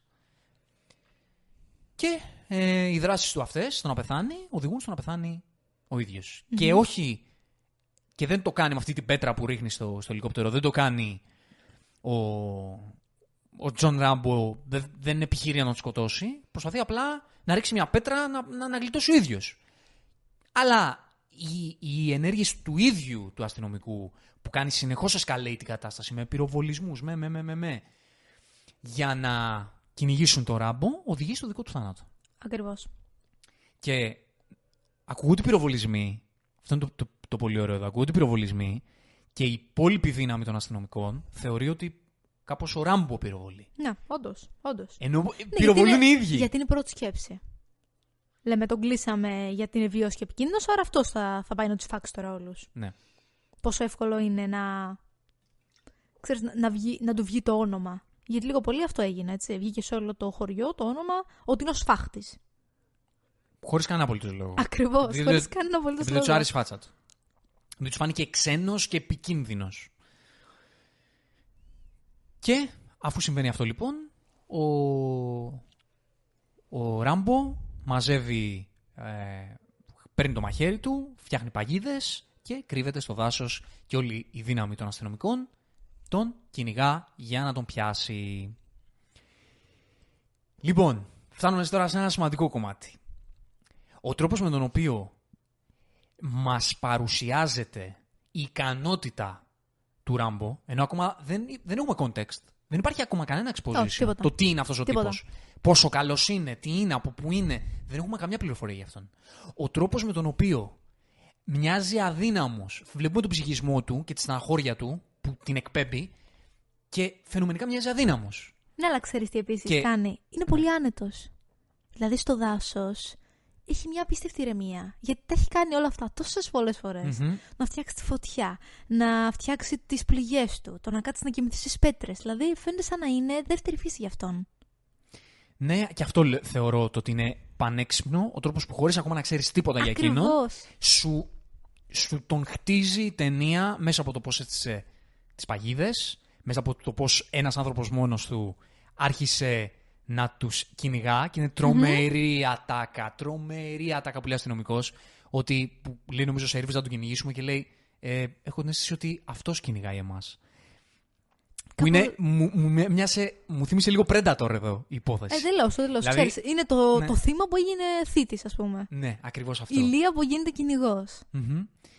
Και το πώς εκείνος μετατρέπεται σε έναν Predator, δεν τον δείχνει κιόλας και πολύ. Ναι, όντως. Σε εκείνες τις σκηνές. Και υπάρχει και πολύ ωραία φωτογραφία, γιατί στις περισσότερες από αυτές τις σκηνές είναι βράδυ και φαίνεται, ξέρεις, μόνο το φως φωτιάς ακόμη πάνω του. Καταπληκτική φωτογραφία. Mm-hmm. Και επίσης είναι εξαιρετικός σε αυτές τις σκηνές. Τις σκηνές και ο ίδιος ο Σιλβέστερ είναι τρομερό πως μόνο με την κινησιολογία του, χωρίς να πει τίποτα, δείχνει αυτό το πράγμα. Ακριβώς. Και μέσα από αυτό το κομμάτι λοιπόν, και μιλώντας για δράση της ταινίας, η οποία είναι τόσο έξυπνη και τόσο χορορίστηκε εδώ, το πως τους στείνει τις παγίδες και κάποιες κραυγές από τους αστυνομικούς, δηλαδή βγάζουν πραγματικό τρόμο. Mm. Πραγματικά λες. Ρε φίλε, που μπλέξαν αυτοί οι τύποι. Ο άλλος τι είναι ικανός να κάνει. Δεν ήξερα. Πραγματικά σου μεταφέρεται αυτό το πράγμα. Και αυτή είναι η διαφορά, λοιπόν. Αυτό είναι καλό action για μένα. Ωραία. Δεν μπορεί να μην το πεις ακριβώς action, αλλά είναι μια συνθήκη η οποία είναι πολύ σωστά στημένη και εκπέμπει συναίσθημα. Μα ναι, δεν χρειάζεται το action να είναι χορογραφίες μόνο. Ναι. Ναι. Και αυτή είναι η διαφορά, λοιπόν, με τα sequels. Αλλά. Στα sequels, ας πούμε, η διαφορά του ήρωα, ας πούμε, με το πώς είναι στημένο στο πρώτο αίμα. Στο πρώτο αίμα γίνονται όλα αυτά πολύ πιο έξυπνα, με πολύ πιο έξυπνο τρόπο σου δείχνει τις ικανότητές του. Βγάζει πραγματικά ικανότητα ο τρόπος με τον οποίο εξολοθρεύει τους αστυνομικούς. Mm-hmm. Και βγάζει, εντός εισαγωγικών, το ξαναλέω αυτό, σήμερα για κάποιο λόγο, βγάζει ρεαλισμό. Ναι. Στο πώς θα μπορούσε κάποιος να στήσει παγίδες και να κυνηγήσει κάποιους τύπους μέσα στη ζούγκλα που είναι το φυσικό του. Εκεί μέσα χτίστηκε, εκεί μέσα απλάστηκε σαν μαχητής. Στα sequels, αυτή είναι η διαφορά του franchise. Ότι, δεν γίνεται τόσο οργανικά αυτό. Ότι αυτό το πράγμα ήταν μέσα σε μια. Θα μπορούσε να την πεις γραφική υπερβολή, όπου. Μάλιστα. Όπως τα λένε, θέριζε χωριά ολόκληρα. Ο Ράμπο, όχι στα άλλα. Θέριζε χωριά ολόκληρα και δεν τον πετυχαίνουν ούτε μια σφαίρα των αντιπάλων. Δηλαδή, γινόταν αυτό το πράγμα σε μια υπερμεγέθη υπερβολή, η οποία τότε τη γούσταρε ο κόσμος. Μετά, όπως είπαμε, άλλαξε η μόδα και θεωρήθηκε αυτό το πράγμα γραφικό. Αλλά να σου πω εγώ τι λέω εδώ. Αυτό το πράγμα το τότε, που τώρα άλλαξε η μόδα και το λέμε γραφικό, και έχει κάτι ratings, ξέρω εγώ, το βλέπω στο IMDb, να του βάζουν οι κριτικοί κάτι αδιανόητα χαμηλούς βαθμούς. Αυτό το πράγμα είναι. Αν με ρωτάς, πολύ καλύτερο από αυτό το πράγμα που συμβαίνει σήμερα. Ναι, είμαι βέβαιη. Αυτή η υπερβολή και η γραφικότητα είναι στα μάτια τα δικά μου, έχει στα μάτια τα δικά μου πολύ μεγαλύτερη αξία αυτό το πράγμα που συμβαίνει τώρα. Γιατί αυτό το πράγμα που συμβαίνει τώρα είναι ένα αποστηρωμένο πράγμα σε πολλές αντίστοιχες ταινίες δράσης, το οποίο δεν έχει να σου βγάλει τίποτα. Και να σου πω κάτι, ό,τι και να είναι και να έχει να σου βγάλει, από πού εμπνεύστηκε αυτό το πράγμα? Από αυτά. Από το Ράμπο. Και όλα τα αντίστοιχα Ράμπο. Ναι, και το εκφυλίσαν. Δηλαδή, αυτά γέννησαν το είδος. Αυτά ενέπνευσαν τους δημιουργούς. Πόσες σκηνές έχουμε δει μπορεί να σου το θύμισαν αυτό, ή μπορεί να σου θύμισαν το Predator, ή μπορεί να σου θύμισαν το Rocky, ή μπορεί να σου θύμισαν το Terminator. Μου θύμισαν κακιά του Κότια. Ναι, ρε παιδί μου, αλλά θέλω να σου πω. Είναι όπως το πες, είναι καχέκτυπα. Δηλαδή, αυτά δημιούργησαν το είδος. Αυτά δημιούργησαν τη μόδα. Αυτά όρισαν στην ιστορία αυτό το είδος. Άρα δεν μπορεί να υπάρχει καν σύγκριση. Ακόμη και cult να είναι, ας πούμε, τα sequels, εξακολουθούν και είναι αυτά τα οποία έκαναν αυτό το πράγμα, αυτό που είναι σήμερα. Και να σου πω κάτι. Βλέπεις τα sequels τον Τζον Ράμπο με την κορδέλα στο κεφάλι, με τη σωματάρα του Σταλόνε, να έχει από ένα μυδράλιο στο κάθε χέρι και να θερίζει με αυτό το αγέροχο το βλέμμα. Και γουστάρεις. Και είναι αυτό το πράγμα ένα larger than life, ένας μυθικό πράγμα, ένα βγαλμένο από αρχαιοελληνικό μύθος, σαν ένας θεός του πολέμου. Σου βγάζει δέος αυτό το πράγμα. Γραφικό, τώρα το λέμε, έλα μωρέ, ο Ράμπος, σκοτώνει και αυτό. Γραφικό φαίνεται. Είναι μυθικό. Και αυτή είναι η διαφορά του με αυτό το πράγμα. Και το σήμερα το έχουμε τώρα. Αυτό. Έχεις δει ποτέ να έχει γραφτεί ένας ήρωας τα τελευταία 10 χρόνια και να πεις μου βγάζει ιδέως, ή θα μείνεις στην ιστορία, ή τα παιδιά μου θα μιλάνε γι' αυτό? Είναι πολύ λίγα πράγματα. Θα σου απαντήσω με μεγάλη ειλικρίνεια. Το έχουμε πολλές φορές, είναι γνωστό. Πολλές φορές το επικαλούμαστε, γιατί είναι λίγο μια κάποια αφετηρία θεματικά της εκπομπής. Ότι λάτρευουμε τις περιοχές ταινίες. Το δέος που έβγαζε ο Σταλόνε σαν Ράμπο με τα μυδράλια, δεν το έβγαλε ποτέ κανένας υπερήρωας σε καμιά υπερηρωική ταινία. Και ξέρεις γιατί δεν το έβγαζε? Γιατί άλλες φορές γινόταν καλύτερα, άλλες φορές γινόταν χειρότερα. Δεν λέω ότι κακώς γινόταν έτσι. Θα σου πω όμως ποια είναι η διαφορά. Ότι τους ανθρωποποιούσαν τους ήρωες στην εποχή μας. Ήταν έτσι η μόδα. Δεν λέω ότι είναι το κακό αυτό και το καλό είναι ο Ράμπο. Λέω ότι είναι διαφορετικό. Ότι ακόμα και τους υπερήρωες τους γείωναν στις μέρες μας. Ναι, έχεις δίκιο σε αυτό. Όταν το κάνανε καλά αυτό τουλάχιστον, ήταν πάρα πολύ ωραίο και σπουδαίο. Όταν όμως δεν το κάνανε καλά, ήταν πολύ χειρότερο από αυτό το μυθικό πράγμα που ήταν ο Τζον Ράμπο τότε. Ναι, ξέρεις τι, γιατί στα προηγούμενα χρόνια μπορεί να υπήρχε μια μικρή ανθρωποποίηση, γιατί δεν υπήρχε καθόλου, αλλά σε άφηναν και πάλι να έχουν μερικά god features. Δηλαδή και πάλι τον έβλεπες και λες δεν τον αγγίζουμε πολύ. Σαν ήρωα. Mm-hmm. Εντάξει, το πρώτο αίμα είναι. Το κάνει με το πιο οργανικό έτσι, τρόπο, γιατί βγάζει φυσικά. Και ανθρωπιά και βγάζει και. Τα συνδυάζει εκπληκτικά και τα δύο. Είναι πολύ ισορροπημένο, γενικότερα. Ναι, για να πάμε σε αυτή την. Να πούμε καταρχάς ότι δημιουργείς αυτές τις παγίδες. Δεν σκοτώνει κανέναν. Όχι, δεν σκοτώνει. Και σε όλη την ταινία, και ήταν πολύ ωραίο και στο Midnight Express που είδαμε την προβολή στον πρόλογο, ότι δεν σκοτώνει κανέναν σε όλη την ταινία ο Τζον Ράμπο, σε αυτή την πρώτη ταινία. Ενώ όλοι θέλουν να τον σκοτώσουν, έτσι. Και είναι σημαντικό κομμάτι της ιστορίας του ότι δεν σκοτώνει κανέναν. Ενώ όλοι, όπως ακριβώς είπες, να τον σκοτώσουν επιχειρούν. Και αυτός είναι ο τρελός στα πλαίσια της ταινίας. Και οι άλλοι είναι οι εκπαιδευμένοι προστάτες του νόμου. Ακριβώς. Έτσι. Και έχουμε αυτή την υπέροχη στιγμή που έχει μείνει στην ιστορία, όπου μετά από όλες αυτές τις παγίδες ο Τζον Ράμπο εχμαλωτίζει για μια στιγμή τον σερίφη, του βάζει το μαχαίρι του στο λαιμό, δεν του κάνει κακό και του λέει μην το πιέζεις άλλο, και πολύ μου αρέσει πολύ που χρησιμοποιεί τη λέξη push, όπως εκείνη που του στην πρώτη στιγμή σταμάτησε. Why you push me? Και του ξαναλέει τώρα don't push it. Μην το πιέζεις άλλο, γιατί θα σου δώσω ένα πόλεμο που δεν φαντάζεσαι. I will give you a war you can't imagine. Τι... Είναι από τις ατάκες που λέμε ότι έχουν μείνει στην ιστορία. Όχι, Θεέ μου, τι είπε. Και τι ωραίο που το ζήσαμε και στο Midnight Express. Πολύ χειροκρότησα. Απίστευτο. Που ήταν ατάκα που θα μείνει στην ιστορία, πόσο μυθική. Και το τρομερό είναι το πόσο πολύ το εννοεί αυτό που λέει, έτσι. Δεν το είπα απλά για να το πει. Ούτε το είπα για να ακουστεί υπερβολικά επικό. Τους έδωσε κυριολεκτικά πόλεμο. Και ήταν η νίκη του σε εκείνο το σημείο του Ράμπο. Και καταλαμβάνεται και ο κόσμος ότι, φίλε, αυτός ο τύπος προσπαθούσε τόση ώρα να μην τους πειράξει. Έβλεπες έναν άνθρωπο στεναχωρημένο να μείνεται, να προσπαθεί να φύγει, να προσπαθεί. Η σκηνή στο αεροπλάνο που σηκώνει τα χέρια, επίσης δεν το σχολιάσαμε. Έχεις δίκιο. Και λέει, σταματήστε, δεν θέλω να πάθει κανείς κακό, δεν το έκανα εγώ. Και η απάντηση είναι να τον πυροβολήσουν. Ακριβώς. Και εξακολουθεί και πάλι μετά από αυτό να μην θέλει να πειράξει. Να του βάζει το μαχαίρι στο λαιμό και πάλι να μην τον εκδικείται και να του λέει μην το πιέζεις άλλο, άστο. Σου έδειξα ότι σας στερίζω μόνος μου. Ήρθατε εδώ πέρα 50 άτομα. Σας στερίζω, αλλά δεν έχω πρόθεση να σκοτώσω κανέναν. Και λέει και την άλλη ατάκα, την ξεχάσαμε. Ότι εσύ μπορείς στην πόλη σου να είσαι ο νόμος, αλλά εδώ ο νόμος είναι εγώ. Έχεις δίκιο. Και εκεί πέρα έπεσε χειροκρότημα. Τον κατούρισε στα μούτρα. Δηλαδή δεν υπάρχει μεγαλύτερο win από αυτό που κάνει εδώ ο Τζον Ράμπο. Τον έχει ξεφτυλίσει, του έχει αποδείξει ότι ρε φίλε, προσπαθείς τόση ώρα να μου κάνεις κακό. Έχω τη δύναμη να σε διαλύσω και δεν το κάνω τόσο. Να σου δίνω ευκαιρίες, συνεχίζω, εξακολουθώ να σου δίνω ευκαιρίες. Άστο, δεν έχω κάνει κάτι κακό. Και ενώ έχει αυτό δείγμα ήδη ο σερίφης, το γεγονός ότι παρόλο που τους έχει με τα κρεμμυδάκια. Και πάλι δεν δέχεται να κάνει κάτι. Αυτό δεν τον πτωεί, έτσι, για το να συνεχίσει τον πολεμό του. Και εκεί θα φτάσουμε τώρα. Γιατί αυτό ακριβώς που είπες δίνει την πάσα στο επόμενο επίπεδο τι άνθρωπος είναι ο Σερίφης. Ακριβώς, ακριβώς. Μαζεύονται λοιπόν όλοι, φεύγει ο Ράμπο, φυγαδεύεται σε μια σπηλιά και μαζεύονται όλοι στο αρχηγείο να έτσι συγκεντρώσουν ξανά τις δυνάμεις τους για να δουν τι θα κάνουν. Και αρχίζει ένα μονόλογο ο Σερίφης και πάμε σε αυτή τη σκηνή που θεωρώ ότι είναι αριστουργηματικά γραμμένη. Όχι για blockbuster, όχι για ταινία δράσης. Είναι μία αριστουργηματικά γραμμένη σκηνή.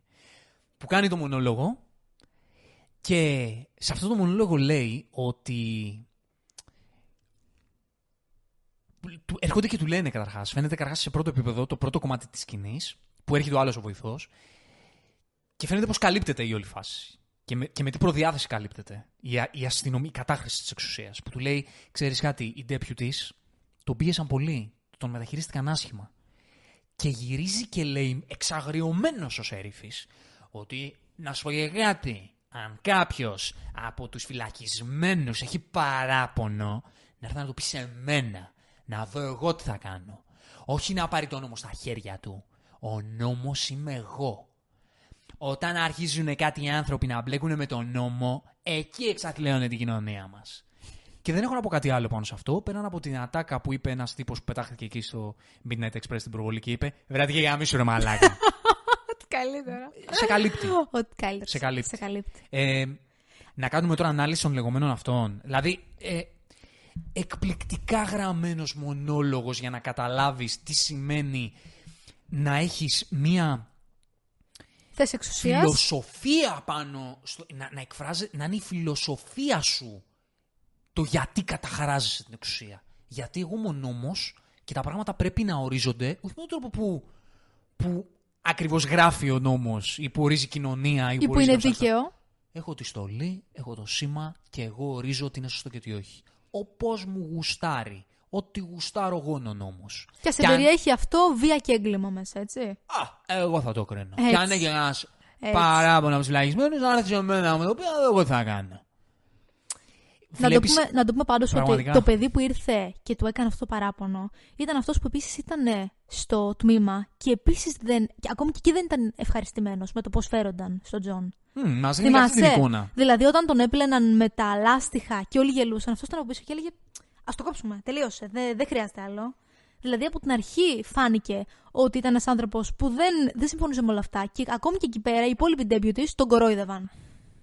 Και αυτό φέρνει και ένα άλλο επίπεδο για το πώς όλα τα στοιχεία μπορεί να υπάρχουν σε μια τέτοια συνθήκη, ότι μπορεί να μην το έχουν όλο αυτό το πράγμα στην καρδιά τους. Τώρα μου πεις, ο άλλος μπορούσε να κάνει κάτι, μπορούσε να τους την πει, δεν μπορούσε. Ξέρεις, αυτό ανοίγει μια συζήτηση που πάει πολύ μακριά. Και ξέρεις τι, είναι δυστυχώς και από τα κομμάτια που σε τρώει το σύστημα. Δηλαδή, ποιος σου λέει ότι αν αυτό το παιδί δεν το έβλεπε άλλες 10 φορές, δεν θα γινόταν έτσι. Mm-hmm. Ναι. Όπως το πες. Και λέει λοιπόν τη συγκλονιστική ατάκα εκείνη τη στιγμή ο Σερίφης.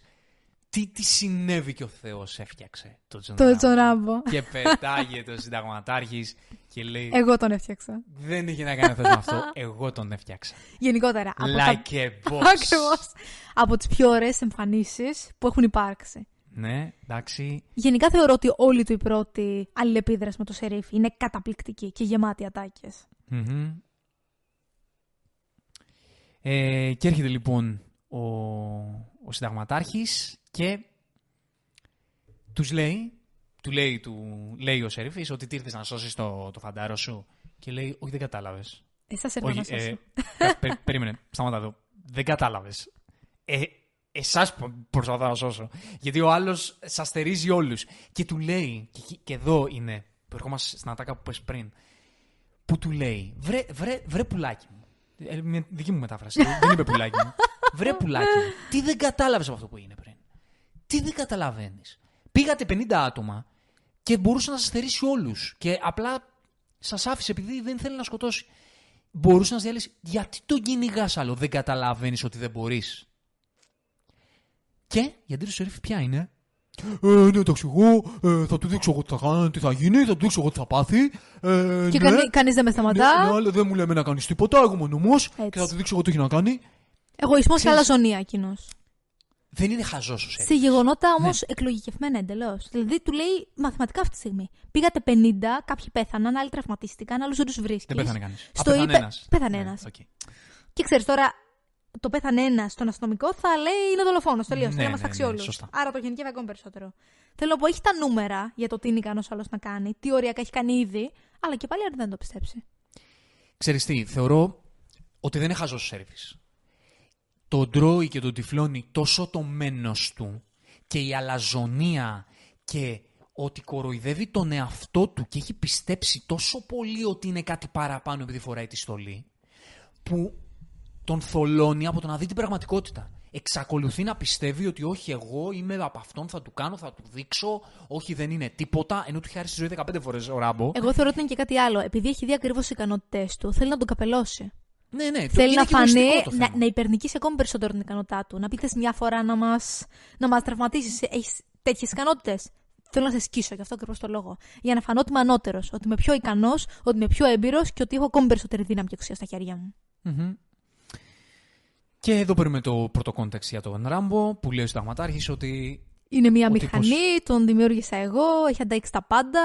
Έχει ζήσει χωρίς φαγητό, έχει φάει σφαίρες, έχει κοιμηθεί στη ζούγκλα για χρόνια, έχει μείνει ολομόναχος. Το πρώτο context, παρένθεση, γιατί το χάσαμε, ναι. Είναι εκεί που γίνεται, που βλέπουν το πτώμα του άλλου αστυνομικού και του λένε από τον ασύρματο του σέριφη το πρώτο exposition για το τι είναι ο Ράμπο. Και του λένε, κύριε σέριφη, ο τύπος αυτός είναι πρασινοσκουφής, είναι ήρωας πολέμου, είναι παρασημοφορημένος. Μπράβο, έχεις δίκιο. Έχεις δίκιο, το ξεχάσαμε αυτό. Και η αντίδραση του σέριφη, ποια είναι εκείνη τη στιγμή? Αντιλαμβάνεται ότι επειδή είναι ήρωας πολέμου, αν το λήξουμε τώρα, μπορεί και να της καπουλάρει, επειδή είναι ήρωας πολέμου, και λέει, όχι, δεν συνεχίζουμε, τον κυνηγάμε. Συνεχίζουμε να τον κυνηγάμε. Γιατί τον ρωτάνε εκείνη τη στιγμή, τι κάνουμε, συνεχίζουμε, λέει, τίποτα, συνεχίζουμε. Αντιλαμβάνεται ότι μπορεί και να τη καπουλάρει, επειδή έχει κάποιο αξίωμα, που είναι μεγαλύτερο και από το δικό του. Είναι ήρωας πολέμου. Στην Αμερική ο ήρωας πολέμου είναι. Μπορεί κοινωνικά να το πετάνε σαν σκουπίδι στην κοινωνία, αλλά τουλάχιστον στους τύπους. Το πρώτο πράγμα που λένε είναι thank you for your service. Ναι, θεωρείται, ναι, μπορεί να τον έχουμε σκουπίδι να μην. Και κατεβάσει το κεφάλι, όπως θα έπρεπε να κάνεις. Αυτοί οι άνθρωποι έχουν θυσιάσει τόσα. Ναι, μπορεί να μην προσπαθούμε να δημιουργούμε τους μηχανισμούς σαν κοινωνία που πρέπει για να τον εντάξουμε ξανά στην κοινωνία. Αλλά τους τύπους έχουμε. Αλλά τους τύπους έχουμε. Και το ξέρει αυτός ο σερίφης. Αντιλαμβάνεται ότι μπροστά του είναι τίποτα και θέλει να συνεχίσει να τον κυνηγά. Γι' αυτό ακριβώς το λόγο. Γι' αυτό ακριβώς το λόγο. Για να προλάβει το να της καπουλάρει. Γιατί βλέπουμε ότι υπάρχει τυφλωμένος σε αυτό το σημείο. Και μετά παίρνουμε το exposition από τον συνταγματάρχη και μας μεταφέρεται ακόμα περισσότερο το ότι ο Τζον Ράμπο είναι ένας άνθρωπος που μετατράπηκε σε θηρίο για τους λόγους του πολέμου. Ακριβώς. Τον έκαναν ένα όπλο με τη βία, ενώ δεν ήταν έτσι. Δεν γεννήθηκε σε αυτή τη ζωή. Τον έκαναν ένα όπλο, του γέμισαν πληγές, του δημιούργησαν αυτά τα ψυχικά νοσήματα που έχει και το πέταξαν στην κοινωνία να μην έχει τίποτα άλλο. Λέει στο ταγματάκι το μόνο που έχει σαν οικογένεια είμαι εγώ. Δεν έχει τίποτα άλλο. Να ψάχνει για δουλειά από εδώ και από εκεί, χωρίς κανέναν να τον παίρνει. Και τώρα ο καθένας μπορεί να τοποθετήσει στο μυαλό του το γιατί γίνονται οι πόλεμοι και το πώς καταστρέφονται οι ζωές ανθρώπων πέραν από το πρώτο επίπεδο που είναι τα θύματα του πολέμου και είναι νεκροί, το πώς αλωτριώνονται ψυχές και άνθρωποι για να γίνονται κάποιοι πόλεμοι που καθένας μπορεί να σκεφτεί στο μυαλό του τι μπορεί να εξυπηρετούν, οι όποιοι πόλεμοι.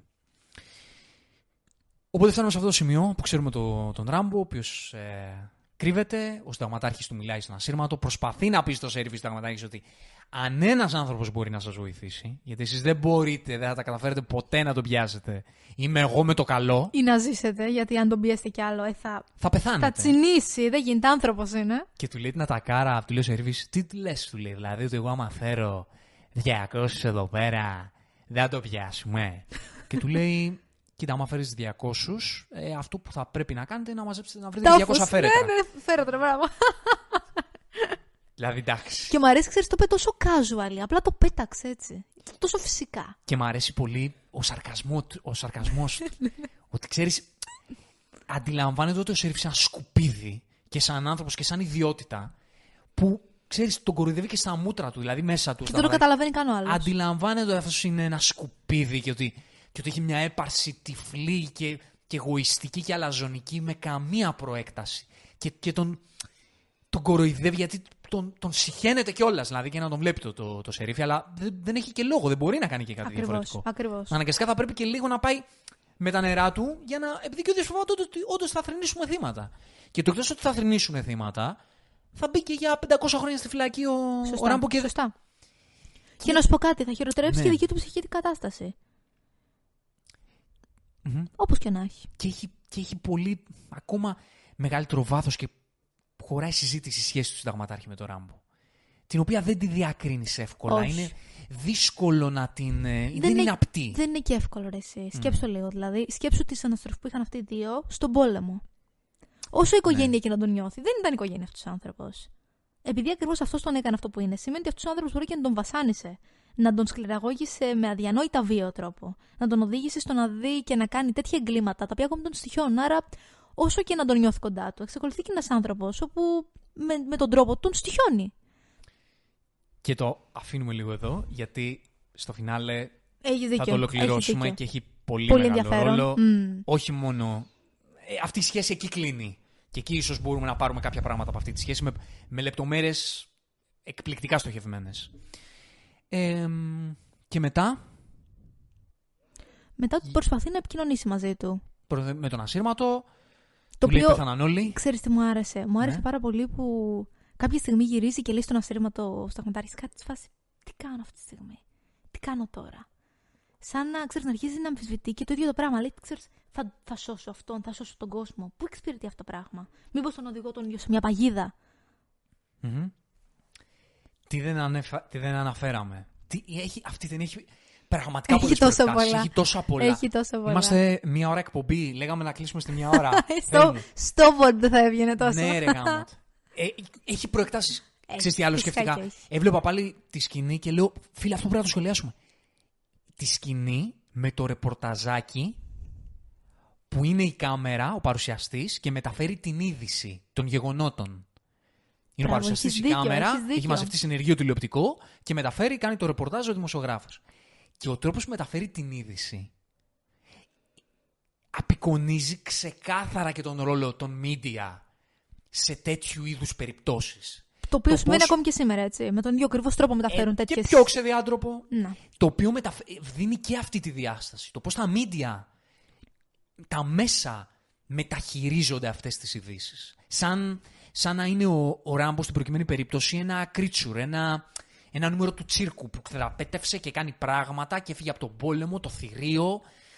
Ξέρεις, στέκονται απέναντί του. Δηλαδή, ο τρόπος που μεταφέρεται η είδηση σου δείχνει το πώς αυτές οι περιπτώσεις και κατάχρησης και από τη μία της κατάχρησης εξουσίας, αλλά και των ανθρώπων οι οποίοι πάσχουν από ψυχικά νοσήματα, αλλά και των ανθρώπων οι οποίοι, που είναι ένα πολύ μεγάλο κομμάτι της αμερικανικής κοινωνίας, έχουν επιστρέψει από ένα πόλεμο και μετά η κοινωνία τους μεταχειρίζεται ναι μεν, thank you for your service, αλλά από την άλλη και στα σκουπίδια. Ακριβώς, την ίδια ώρα. Ακριβώς. Ή γι' αυτό το ενδιαφέρον. Έχεις δίκιο. Και στοχευμένα γίνεται και αυτός σε αυτή την ταινία. Έχεις δίκιο. Και μετά πάμε στο ότι δημιουργούν μια επιχείρηση για να τον πιάσουν. Μετά την επικοινωνία με τον συνταγματάρχη. Γίνεται το σκηνικό. Τον εντόπισαν και κάπως εκεί με την ομιλία με τον συνταγματάρχη. Ακριβώς. Και σε μια σαργίνη τη σπηλιά που ήταν έτσι παγιδευμένος. Χωρίς καν για ακόμα μια φορά να προσπαθήσουν απλά να τον συλλάβουν. Ρίξανε με τα μπαζούκας απλά για να τον σκοτώσουν γιατί. Και ξέρεις, δεν είναι. Πάλι το βλέπουμε εδώ. Και το βλέπουμε πάλι στοχευμένα εδώ. Δεν είναι ότι. Ότι είπε ο σερίφης, ωραία, τώρα σκοτώστε τον. Το σύστημα το ίδιο όπως λειτουργεί με αυτόν τον τρόπο. Ξέρεις, ήταν αυτονόητο για αυτούς. Ναι. Ήταν αυτονόητο.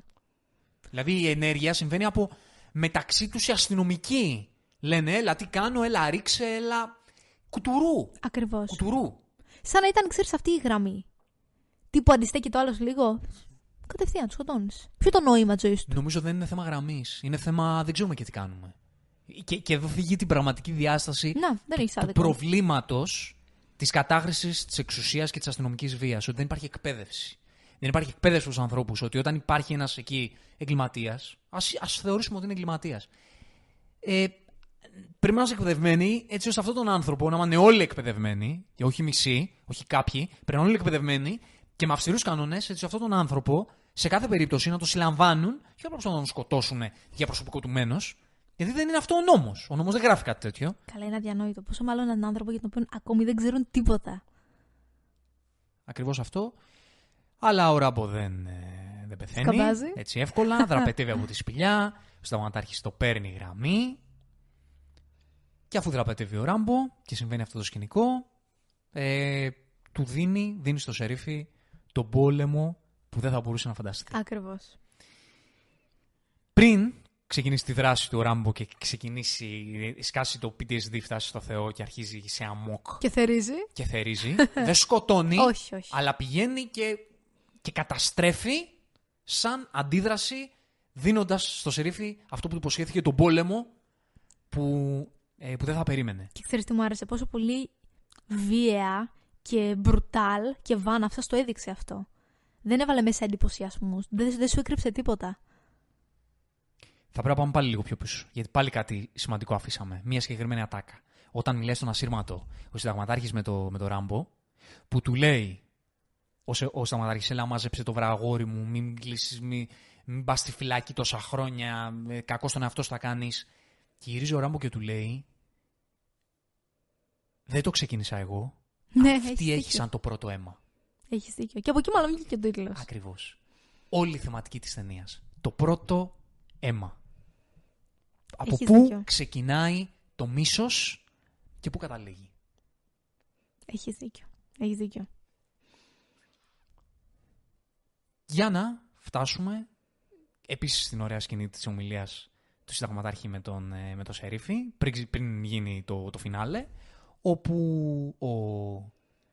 ο σερίφις στην ουσία παραδέχεται ότι, ενώ νομίζουν ότι είναι νεκρός ο Ράμπο, ότι του λέει ξενέρωση, του λέει. Του λέει, αντιλαμβάνομαι, του λέει ο συνταγματάρχης ότι είσαι ξενερός που απλά πέθανε έτσι με αυτόν τον τρόπο. Και λέει, ναι, αυτό το παιδί θέλω να το σκοτώσω. Δηλαδή, το λέει και ο ίδιος εκείνη τη στιγμή. Δηλαδή, θεώρησε ότι έχει τσίπα. Ναι, το παραδέχεται μέχρι και ο ίδιος εκείνο το σημείο. Ήθελε να χύσει αίμα. Ήθελε την ευχαρίστηση να λέει ότι εγώ τον σκότωσα. Ότι αυτό το κακοποιό στοιχείο εγώ το πάταξα. Ακριβώς. Γλίτωσα την κοινωνία από το είδος του. Έτσι και μετά, ξέρετε, θα το έπαιρνε πάνω του αυτό. Ναι. Τι που ήταν ένα καρκίνωμα στην υγεία και την ευμερία αυτής της πόλης, για την οποία εγώ ζω, το οποίο το αφαίρεσα αποτελεσματικά. Έτσι ακριβώς, και πηγαίνουμε στο φινάλε, κάνει τις ανατινάξεις εκεί ο Ράμπο. Που να πούμε ότι ήταν απίστευτα καλές ανατινάξεις και σκηνές για την εποχή. Και αυτό. Καταπληκτικές. Εντάξει, αναδείχθηκε και απίστευτα στην ποιότητα που το είδαμε, έτσι. Mm-hmm. Mm-hmm. Για να καμπερωθεί εκεί σε ένα κτίριο, στο τμήμα. Γιατί το τμήμα το γαζώνει σε κάποια φάση και είναι ωραίο το στιγμιότυπο που πυροβολεί και το σήμα του τμήματος. Ναι, και καμπερώνεται τέλος πάντων. Σκάνε απ' έξω ο μάμους του χαμός. Με το όπλο του ο σερίφης πάει να βγει μπροστά. Όχι τώρα εδώ ένα βένα, αλλά να σε φάω. Πού πας ρε καραμήτρο. Είναι σαν να λέει, ήρθε η στιγμή μου να λάμψω. Εντελώς. Και το σύμπαν όλο του λέει εκείνη τη στιγμή. Βρε άνθρωπε του Θεού. Ο άλλος είναι η μεικτή κόσμου και εσύ είσαι ο Απόλλωνας Ραχούλας. Πού πας να παίξεις μαζί του. Δηλαδή τι δεν έχεις καταλάβει πλέον μετά από την ταινία. Τι δεν καταλαβαίνεις. Αλλά πάει ένα βένα να τον φάει για να φτάσει στο σημείο ο Ράμπο να εννοείται να τον νικήσει. Προφανώς. Αυτό δεν ήτανε. Κρεσέντο. Να παίρνει το όπλο. Να είναι έτοιμος να τον αποτελειώσει, αφού τον πυροβολεί βέβαια, ενώ πάει να του επιτεθεί ο σερίφης από τον κάτω όροφο, τον πυροβολεί, τον πληγώνει, και την ώρα που πάει να τον αποτελειώσει, μπαίνει μέσα στον συνταγματάρχης. Και σκέφτηκα εκείνη τη στιγμή και λέω, θα μπορούσε να πει κανείς ότι αν δεν έμπαινε μέσα στον συνταγματάρχης, φαινόταν και από την υποκριτική του Σταλόνε εδώ, ότι μάλλον η προδιάθεση του ήταν όντως να τον αποτελειώσει, να τον σκότωνε. Και θα μπορούσε κάποιος να το προσάψει αυτό στο χαρακτήρα του Ράμπο, ότι τελικά εκεί λύγησε και θα το έκανε, αλλά. Εγώ δεν πιστεύω ότι θα ήταν λύγισμα. Γιατί αυτή τη στιγμή λειτουργούσε στον αυτόματο. Ναι. Δεν λειτουργούσε με βάση τη λογική, ούτε με βάση καν το συνέστημα. Αυτό. Λειτουργούσαν μόνο οι μνήμες. Μην ξεχνάμε ότι αυτό το οποίο έκανε ήταν το να μην λειτουργεί με βάση το συνέστημα, έτσι. Ήταν κυριολεκτική μηχανή. τι που βλέπω, τελειώνω, φεύγω. Και καλώς ή κακώς αυτά είναι τα βιβλία. Και να σου πω και κάτι, και να το έκανε. Εντάξει, η ταινία θα πήγαινε σε ένα άλλο μονοπάτι, αλλά θα ήταν και αυτή μια τραγικότητα του πώς αυτός ο άνθρωπος. Δεν μπορεί να ξεφύγει από αυτό που ήταν. Καταλήγει το πράγμα η ταινία, εν τέλει εκεί καταλήγει. Αλλά θα μπορούσε να γίνεται με ένα λίγο χειρότερο που να κάνει και το φόνο, εν τέλει. Γιατί αυτό θα ολοκλήρωνε το θέμα της ταινίας, ότι πώς η κοινωνία κάνει στους ανθρώπους στη Συρία. Ναι, βέβαια, βέβαια. Αλλά θα ήταν όντως μια διαφορετική θεματική. Και μέσω του ίδιου του πολέμου, πιθανότατα. Αυτή είναι η θεματική. Θα μπορούσε να το έκανε, θα έβγαζε νόημα να το έκανε και δεν χρειάζεται να χρυσώσουμε το χάπι του Ράμπο. Δηλαδή, απλά στο φάσμα του blockbuster, η ταινία δεν ήθελε να του το δώσει εν τέλει αυτό. Ναι, να του δώσει το φόνο. Αλλά αν γινόταν αυτό, θα ήταν. Και πάλι θα έβγαζε νόημα. Θα έβγαζε νόημα από την ιστορία. Ακριβώς. Μπαίνει μέσα ο συνταγματάρχης και εκεί. Έχουμε την πιο τραγική στιγμή, την πιο τραγική σκηνή σε όλη την ταινία. Και έχουμε το κλάιμαξ της ταινίας, το οποίο δεν είναι δράση, δεν είναι κάποια μάχη συγκλονιστική, αλλά το αποκορύφωμα, το κρεσέντο της ταινίας είναι ότι για πρώτη φορά λυγίζει και ξεσπά και αντιλαμβανόμαστε σε όλο του το μέγεθος τι κρύβεται μέσα στον ψυχισμό του Τζον Ράμπο. Και ξέρετε, είναι από τις λίγες φορές όπου ο ίδιος ο ήρωας μιλάει για τον εαυτό του, μας δίνει πληροφορίες για τον εαυτό του και το κάνει τόσο καταπληκτικά αυτό το σενάριο. Mm-hmm. Η ερμηνεία του Σταλόνε είναι συγκλονιστική. Είναι ίσως η σκηνή της καριέρας του, υποκριτικά. Υπάρχει και στο Rocky τέτοια σκηνή. Στο Copland είχε ωραίες σκηνές. Να σου πω κάτι. Εμένα η συγκεκριμένη σκηνή με συγκίνησε πιο πολύ από το Rocky, ερμηνευτικά. Δηλαδή την τραγωδία που μου έφερε αυτή η σκηνή δεν μου την έφερε καμία άλλη του ταινία. Ναι, εμένα προσωπικά αυτό. Εμένα αυτό που με αγγίζει, ας πούμε, είναι περισσότερο οι εκφράσεις του μέχρι εκείνο το σημείο. Βασικά, αυτό που μου τσακίζει την καρδιά είναι οι εκφράσεις του μέχρι και πριν καν ξεκινήσει. Ναι. Πριν καν ξεκινήσει καταδίωξη. Εμένα εκεί με διαλύω στα λόγια. Ξέρεις τι, γιατί εκεί πέρα έχεις συνειδητοποιήσει τι έχουν σκοπό ή τι ονειρεύονται να του κάνουν. Έχω συνειδητοποιήσει. Ξέρει την αντιμετώπιση που θα φάει. Τι έχουν σκοπό να του κάνουν. Έχω συνειδητοποιήσει από τα γύρω-γύρω, χωρίς να έχουμε ακόμα exposition από πού έρχεται ο άνθρωπος και τι τραβάει. Τα έχει καταλάβει ο θεατής. Και μέσα σε αυτό το πληγωμένο ζώο που βλέπω στο Σταλόνε, ο τρόπος που το μεταφέρει αυτό και τη στεναχώρια του και τη μοναξιά του και το κενό του, εμένα αυτές είναι σκηνές που μου τσακίζουν την καρδιά. Αλλά σε αυτό το φινάλε, που είναι κάτι πιο απτό και πιο εξωστρεφές, ο Σταλόνε το μεταφέρει συγκλονιστικά, ρε φίλε. Ρε Σλάι, τι. Δεν υπάρχει. Είναι πολύ καλός ηθοποιός, ρε φίλε, ο Σταλόνε. Είναι καταπληκτικός. Ναι. Και είναι η σκηνή που πραγματικά είναι όλη ταινία, έτσι. Ό,τι ήθελε να σου πει, στο λέει εδώ. Που λέει την ατάκα ότι. Από τις πρώτες ατάκες που λέει ότι εγώ, εκεί που ήμουν στο Βιετνάμ, οδηγούσα τάγκ, πιάνα όπλα, οδηγούσα αεροπλάνα, έκανα το ένα, παίρνα παράσημα. Ήμουν κάποιος. Και τώρα προσπαθώ να βρω δουλειά και δεν με δέχονται σε ένα parking lot. Δεν μπορώ να δουλέψω ούτε σαν παρκαδόρος τώρα. Τι κάνω, πού πάω, ποιος είμαι, πεθάναν όλοι. Δεν έχω σύντροφο. Πέθαναν όλοι στον πόλεμο. Και δεν είχε ταυτότητα. Έφυγα έτσι από εκεί και δεν είμαι τίποτα. Δεν ξέρω πού να πάω. Δεν είμαι κανένας. Και συνεχώς μου έρχονται οι μνήμες από τον άνθρωπο και μεταφέρει την ιστορία που ο σύντροφός του διαλύθηκε πάνω του. Τα κομμάτια του από την έκρηξη πέσανε πάνω του. Μιλάμε για ένα σοκαριστικό ξέσπασμα ψυχικό εκείνη τη στιγμή. Το οποίο είναι και αυτό είναι που υποκλίνομαι σε αυτή την ταινία, ότι αυτό είναι το κρεσέντο της ταινίας. Το ξέσπασμα αυτό το υποκριτικό. Φυσικά και αυτό είναι. Του. Μέσα σε όλο το χτίσιμο, δεν μιλάει, υπομένει. Τον βλέπεις μετά να μετατρέπεται σε θηρίο και στο τέλος απλά να γίνεται παιδί και τι κάνει. Να τραβάει το συνταγματάρχη να τον πάρει αγκαλιά. Και να πέφτει στην αγκαλιά του, να τη ζητάει οι κινήσεις με τα χέρια του Σταλόνε, στο πώς τίνει το χέρι του να το πιάσει. Εντελώς ενστικτοδός. Ήθελε μια αγκαλιά. Αυτό το θηρίο ήθελε μια αγκαλιά. Και βλέπω ότι την αντίδραση, εδώ που ολοκληρώνεται η σχέση μεταξύ τους, βλέπω την αντίδραση του δαγματάρχη που πολύ πολύ δειλά τρέμει το χέρι του για να το ακουμπήσει στην πλάτη. Αυτό που είπες πριν, ότι δεν ξέρει ούτε εκείνος τι να κάνει. Ακριβώς. Γιατί έρχονται αυτό που είπες ότι για τον Ράμπο είναι κάτι σαν πατέρας του, δεν έχει τίποτα άλλο. Αλλά ο Σταματάρης ξέρει ότι κατά κάποιο τρόπο είναι και αυτός υπεύθυνος για όλα αυτά που του συμβαίνουν. Φυσικά και είναι. Γιατί εντάξει, okay, και ο Σταματάρχης και αυτός ένα όργανο του πολέμου είναι, αλλά. Αλλά εξακολουθεί και είναι αυτός που τον εκπαίδευσε είναι, ναι, και τον κατήφθηνε προς αυτή την κατεύθυνση. Ναι. Τον οδήγησε. Ξέρεις, νομίζω το μεγαλύτερο πράγμα που βγαίνει ως συμπέρασμα από αυτή τη σκηνή, το οποίο ακόμη και σήμερα άπτεται της πραγματικότητας, είναι το γεγονός ότι δεν υπάρχει καμία απολύτως μέριμνα της κοινωνίας για τους στρατιώτες που γυρίζουν από τον πόλεμο, για το πώς πρέπει να χειρίζονται το μετατραυματικό στρες, την ψυχική βοήθεια που χρειάζονται και το πώς πρέπει όχι μόνο να τους δέχεται η κοινωνία, αλλά να τους καλωσορίζει και να τους βοηθάει όσο περισσότερο μπορεί σε οτιδήποτε θέμα έχουν. Είτε αυτό είναι οικονομικό, είτε είναι ψυχολογικό, είτε είναι επαγγελματικό, οτιδήποτε. Ξέρεις τι, και εμένα μου θύμισε πολύ το θέμα αυτής της ταινίας. Το Τζόκερ. Ναι, και βέβαια. Πολλοί κόσμος εκεί έξω, εγώ τουλάχιστον έτσι τη μετάφρασα την ταινία. Πραγματικά, εμένα η μετάφρασή μου. Ξέρεις όμως αυτή τι, ήταν. Η απόλυτη ομοιότητα με τον Τζόκερ θα ήταν αν σκότωνες στο τέλος τον Σερίφη. Ναι, εντάξει. Ισχύει. Και αν το εστερνιζόταν αυτό τελικά. Έλεγε ναι, ωραία, με κάνατε θηρίο ή με θηρίο. Ναι. Αλλά εδώ είναι κάτι άλλο. Πάει αλλού το πράγμα. Εδώ βλέπουμε την πραγματική ευαισθησία. Στο τέλος νικάει. Όχι νικάει. Ναι, νικάει ο πόνος του. Αυτό ναι, είναι που νικάει στο τέλος. Ότι ποτάσεται και ο ίδιος στον πόνο του.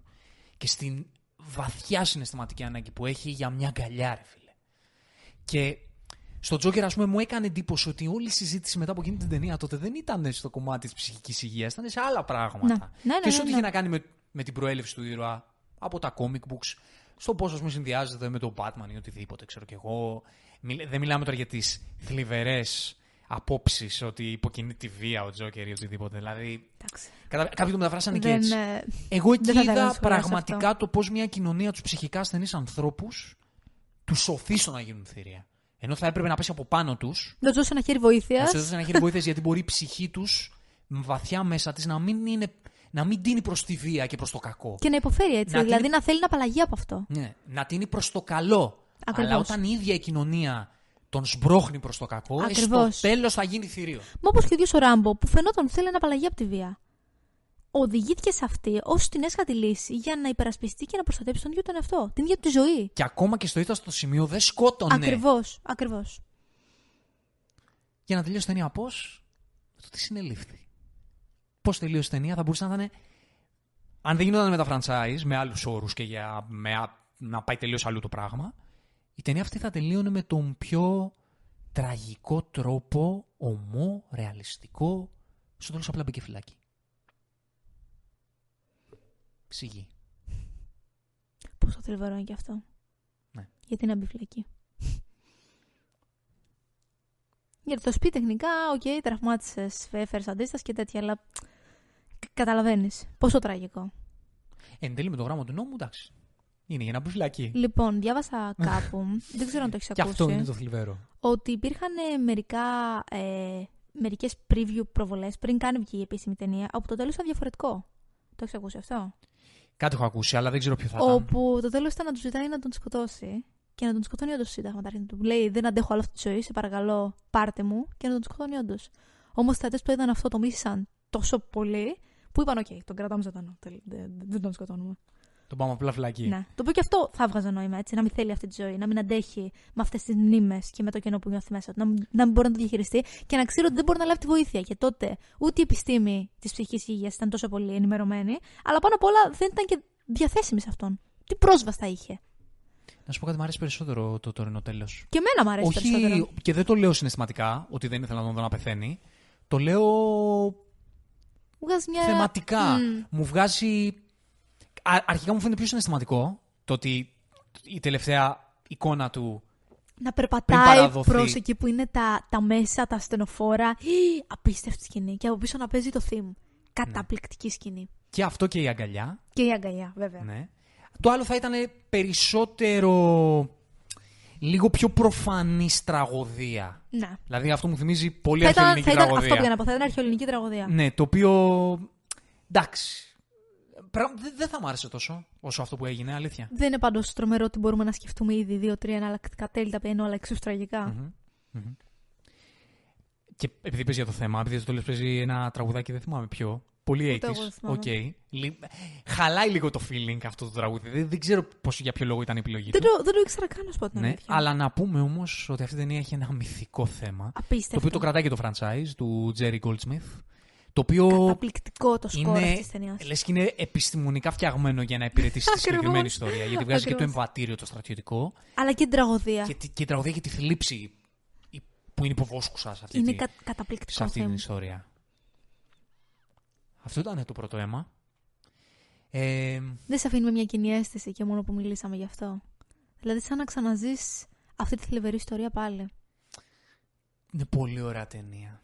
Είναι καταπληκτική ταινία. Πολύ ωραία ταινία. Και πραγματικά στεναχωριέμαι τόσο πολύ που υπάρχουν άνθρωποι εκεί έξω που δεν έχουν πάρει εξηγημένοι και τη θεωρούν μια ταινία για στρατόκαυλους. Όπως είπε και ο κύριος στην εισαγωγή. Στο Midnight Express, που είπε ότι έχει αυτό τον τίτλο μερικές φορές. Πόσο λανθασμένη είναι αυτή η αντίληψη. Δηλαδή, προσβάλλομαι εγώ για αυτή την ταινία να την πούνε ότι αντιστοιχεί σε αυτά τα γούστα και σε αυτή την αισθητική. Το πρώτο αίμα δεν ξέρω πραγματικά με ποιο τρόπο μπορείς να το μεταφράσεις έτσι. Τι μπορεί να είναι στο μυαλό σου για να το πεις αυτό. Γιατί ίσα-ίσα είναι μία από τις πιο αντιπολεμικές ταινίες. Ακριβώς. Ever made, ξέρω εγώ. Ακριβώς. Δεν θα μπορούσε να σου περάσει πιο έντονα το αντιπολεμικό μήνυμα. Ναι. Και το ζήτημα και τα ζητήματα της αρχής, της κατάχρησης εξουσίας και όλα αυτά που συζητήσαμε. Βέβαια. Δηλαδή είναι το αντίθετο ακριβώς της στρατόκαυλης ταινίας. Να το δεχτώ για τις επόμενες ίσως του franchise, αλλά για το πρώτο αίμα ούτε που δεν είναι. Αυτά. Sly σε αγαπάμε. Δεν μπορώ να φαντάσω αυτόν τον κόσμο χωρίς το Sly. Και όταν... Όσο μεγαλώνουν αυτοί οι άνθρωποι, πραγματικά δεν θέλω να φανταστώ τη μέρα που θα έρθει και δεν θα είναι σε αυτόν τον κόσμο, γιατί δεν υπάρχει κάτι σαν αυτούς εκεί έξω. Όχι, δεν μπορεί να βγει άλλος νέος Schwarzenegger. Είναι εικονίσματα. Εκτός ότι πρακτικά ήταν οι άνθρωποι που έχτισαν τον blockbuster κινηματογράφο, που έβαλαν ένα πολύ μεγάλο λιθάρι στην κινηματογραφική pop κουλτούρα, είναι το γεγονός ότι παραμένουν μέχρι σήμερα εικονίσματα και δεν υπάρχουν πλέον στις μέρες μας ηθοποιοί εικονίσματα. Όχι, δεν υπάρχουν. Υπάρχουν σπουδαίοι ηθοποιοί, εντάξει, με άλλου είδους και τα λοιπά, λίμωνο. Και νέοι ηθοποιοί έρχονται, βέβαια. Που είναι πολύ καλοί. Αλλά δεν ξέρω αν και πότε θα ξαναυπάρξουν εικονίσματα στο κινηματογραφικό κόσμο. Αυτό είναι μια μεγάλη κουβέντα. Την έχουμε ξανακάνει. Και σε επίπεδο ηθοποιού, σε επίπεδο καλλιτεχνών. Δεν ερχόμαστε δημιουργών. Σε πολύ αισιόδοξες καταλήξεις όταν αναφέρομαι σε αυτό το θέμα. Τι να πω. Εκτιμάμε όσου τους έχουμε και εκτιμάμε όσα μας έχουν προσφέρει και έχουν δωρήσει σε αυτή την τέχνη. Και ξέρεις, είναι ξεκάθαρο, ρε παιδί μου, πόσο πολύ ενέπνευσαν αυτό το χώρο, τι ιστορία έχουν γράψει και πόσα άλλα έργα, πολύ μεταγενέστερα, έχουν δημιουργηθεί χάρη σε αυτά. Δείτε ταινίες, δείτε Sly, δείτε Schwarzenegger, δείτε τι υπήρξε τότε. Και δηλαδή, επισκεφτείτε αυτές τις ταινίες. Εμείς θέλουμε πολύ να τις προβάλλουμε. Βέβαια, σε αυτή την εκπομπή, δηλαδή, προς το μέλλον θα απευθυνόμαστε πολύ, θα έχουμε πολύ τα μάτια μας προς τα εκεί και πολλές ταινίες μπορεί και εμείς να μην τις έχουμε δει και εμείς να μπούμε σε αυτή τη διαδικασία. Ή να τις ξαναδούμε. Ναι. Γιατί ξέρεις, είναι και ταινίες που πάντα όσο τις βλέπεις θα παίρνεις και διαφορετικά πράγματα. Mm-hmm. Αυτά. Με αυτό το... γλυκό πικρό. Βασικά πικρό αναστεναγμό. Σας αφήνουμε. Τα λέμε στο επόμενο ερωτικό ταξίδι. From Zero to Hero. Just like that.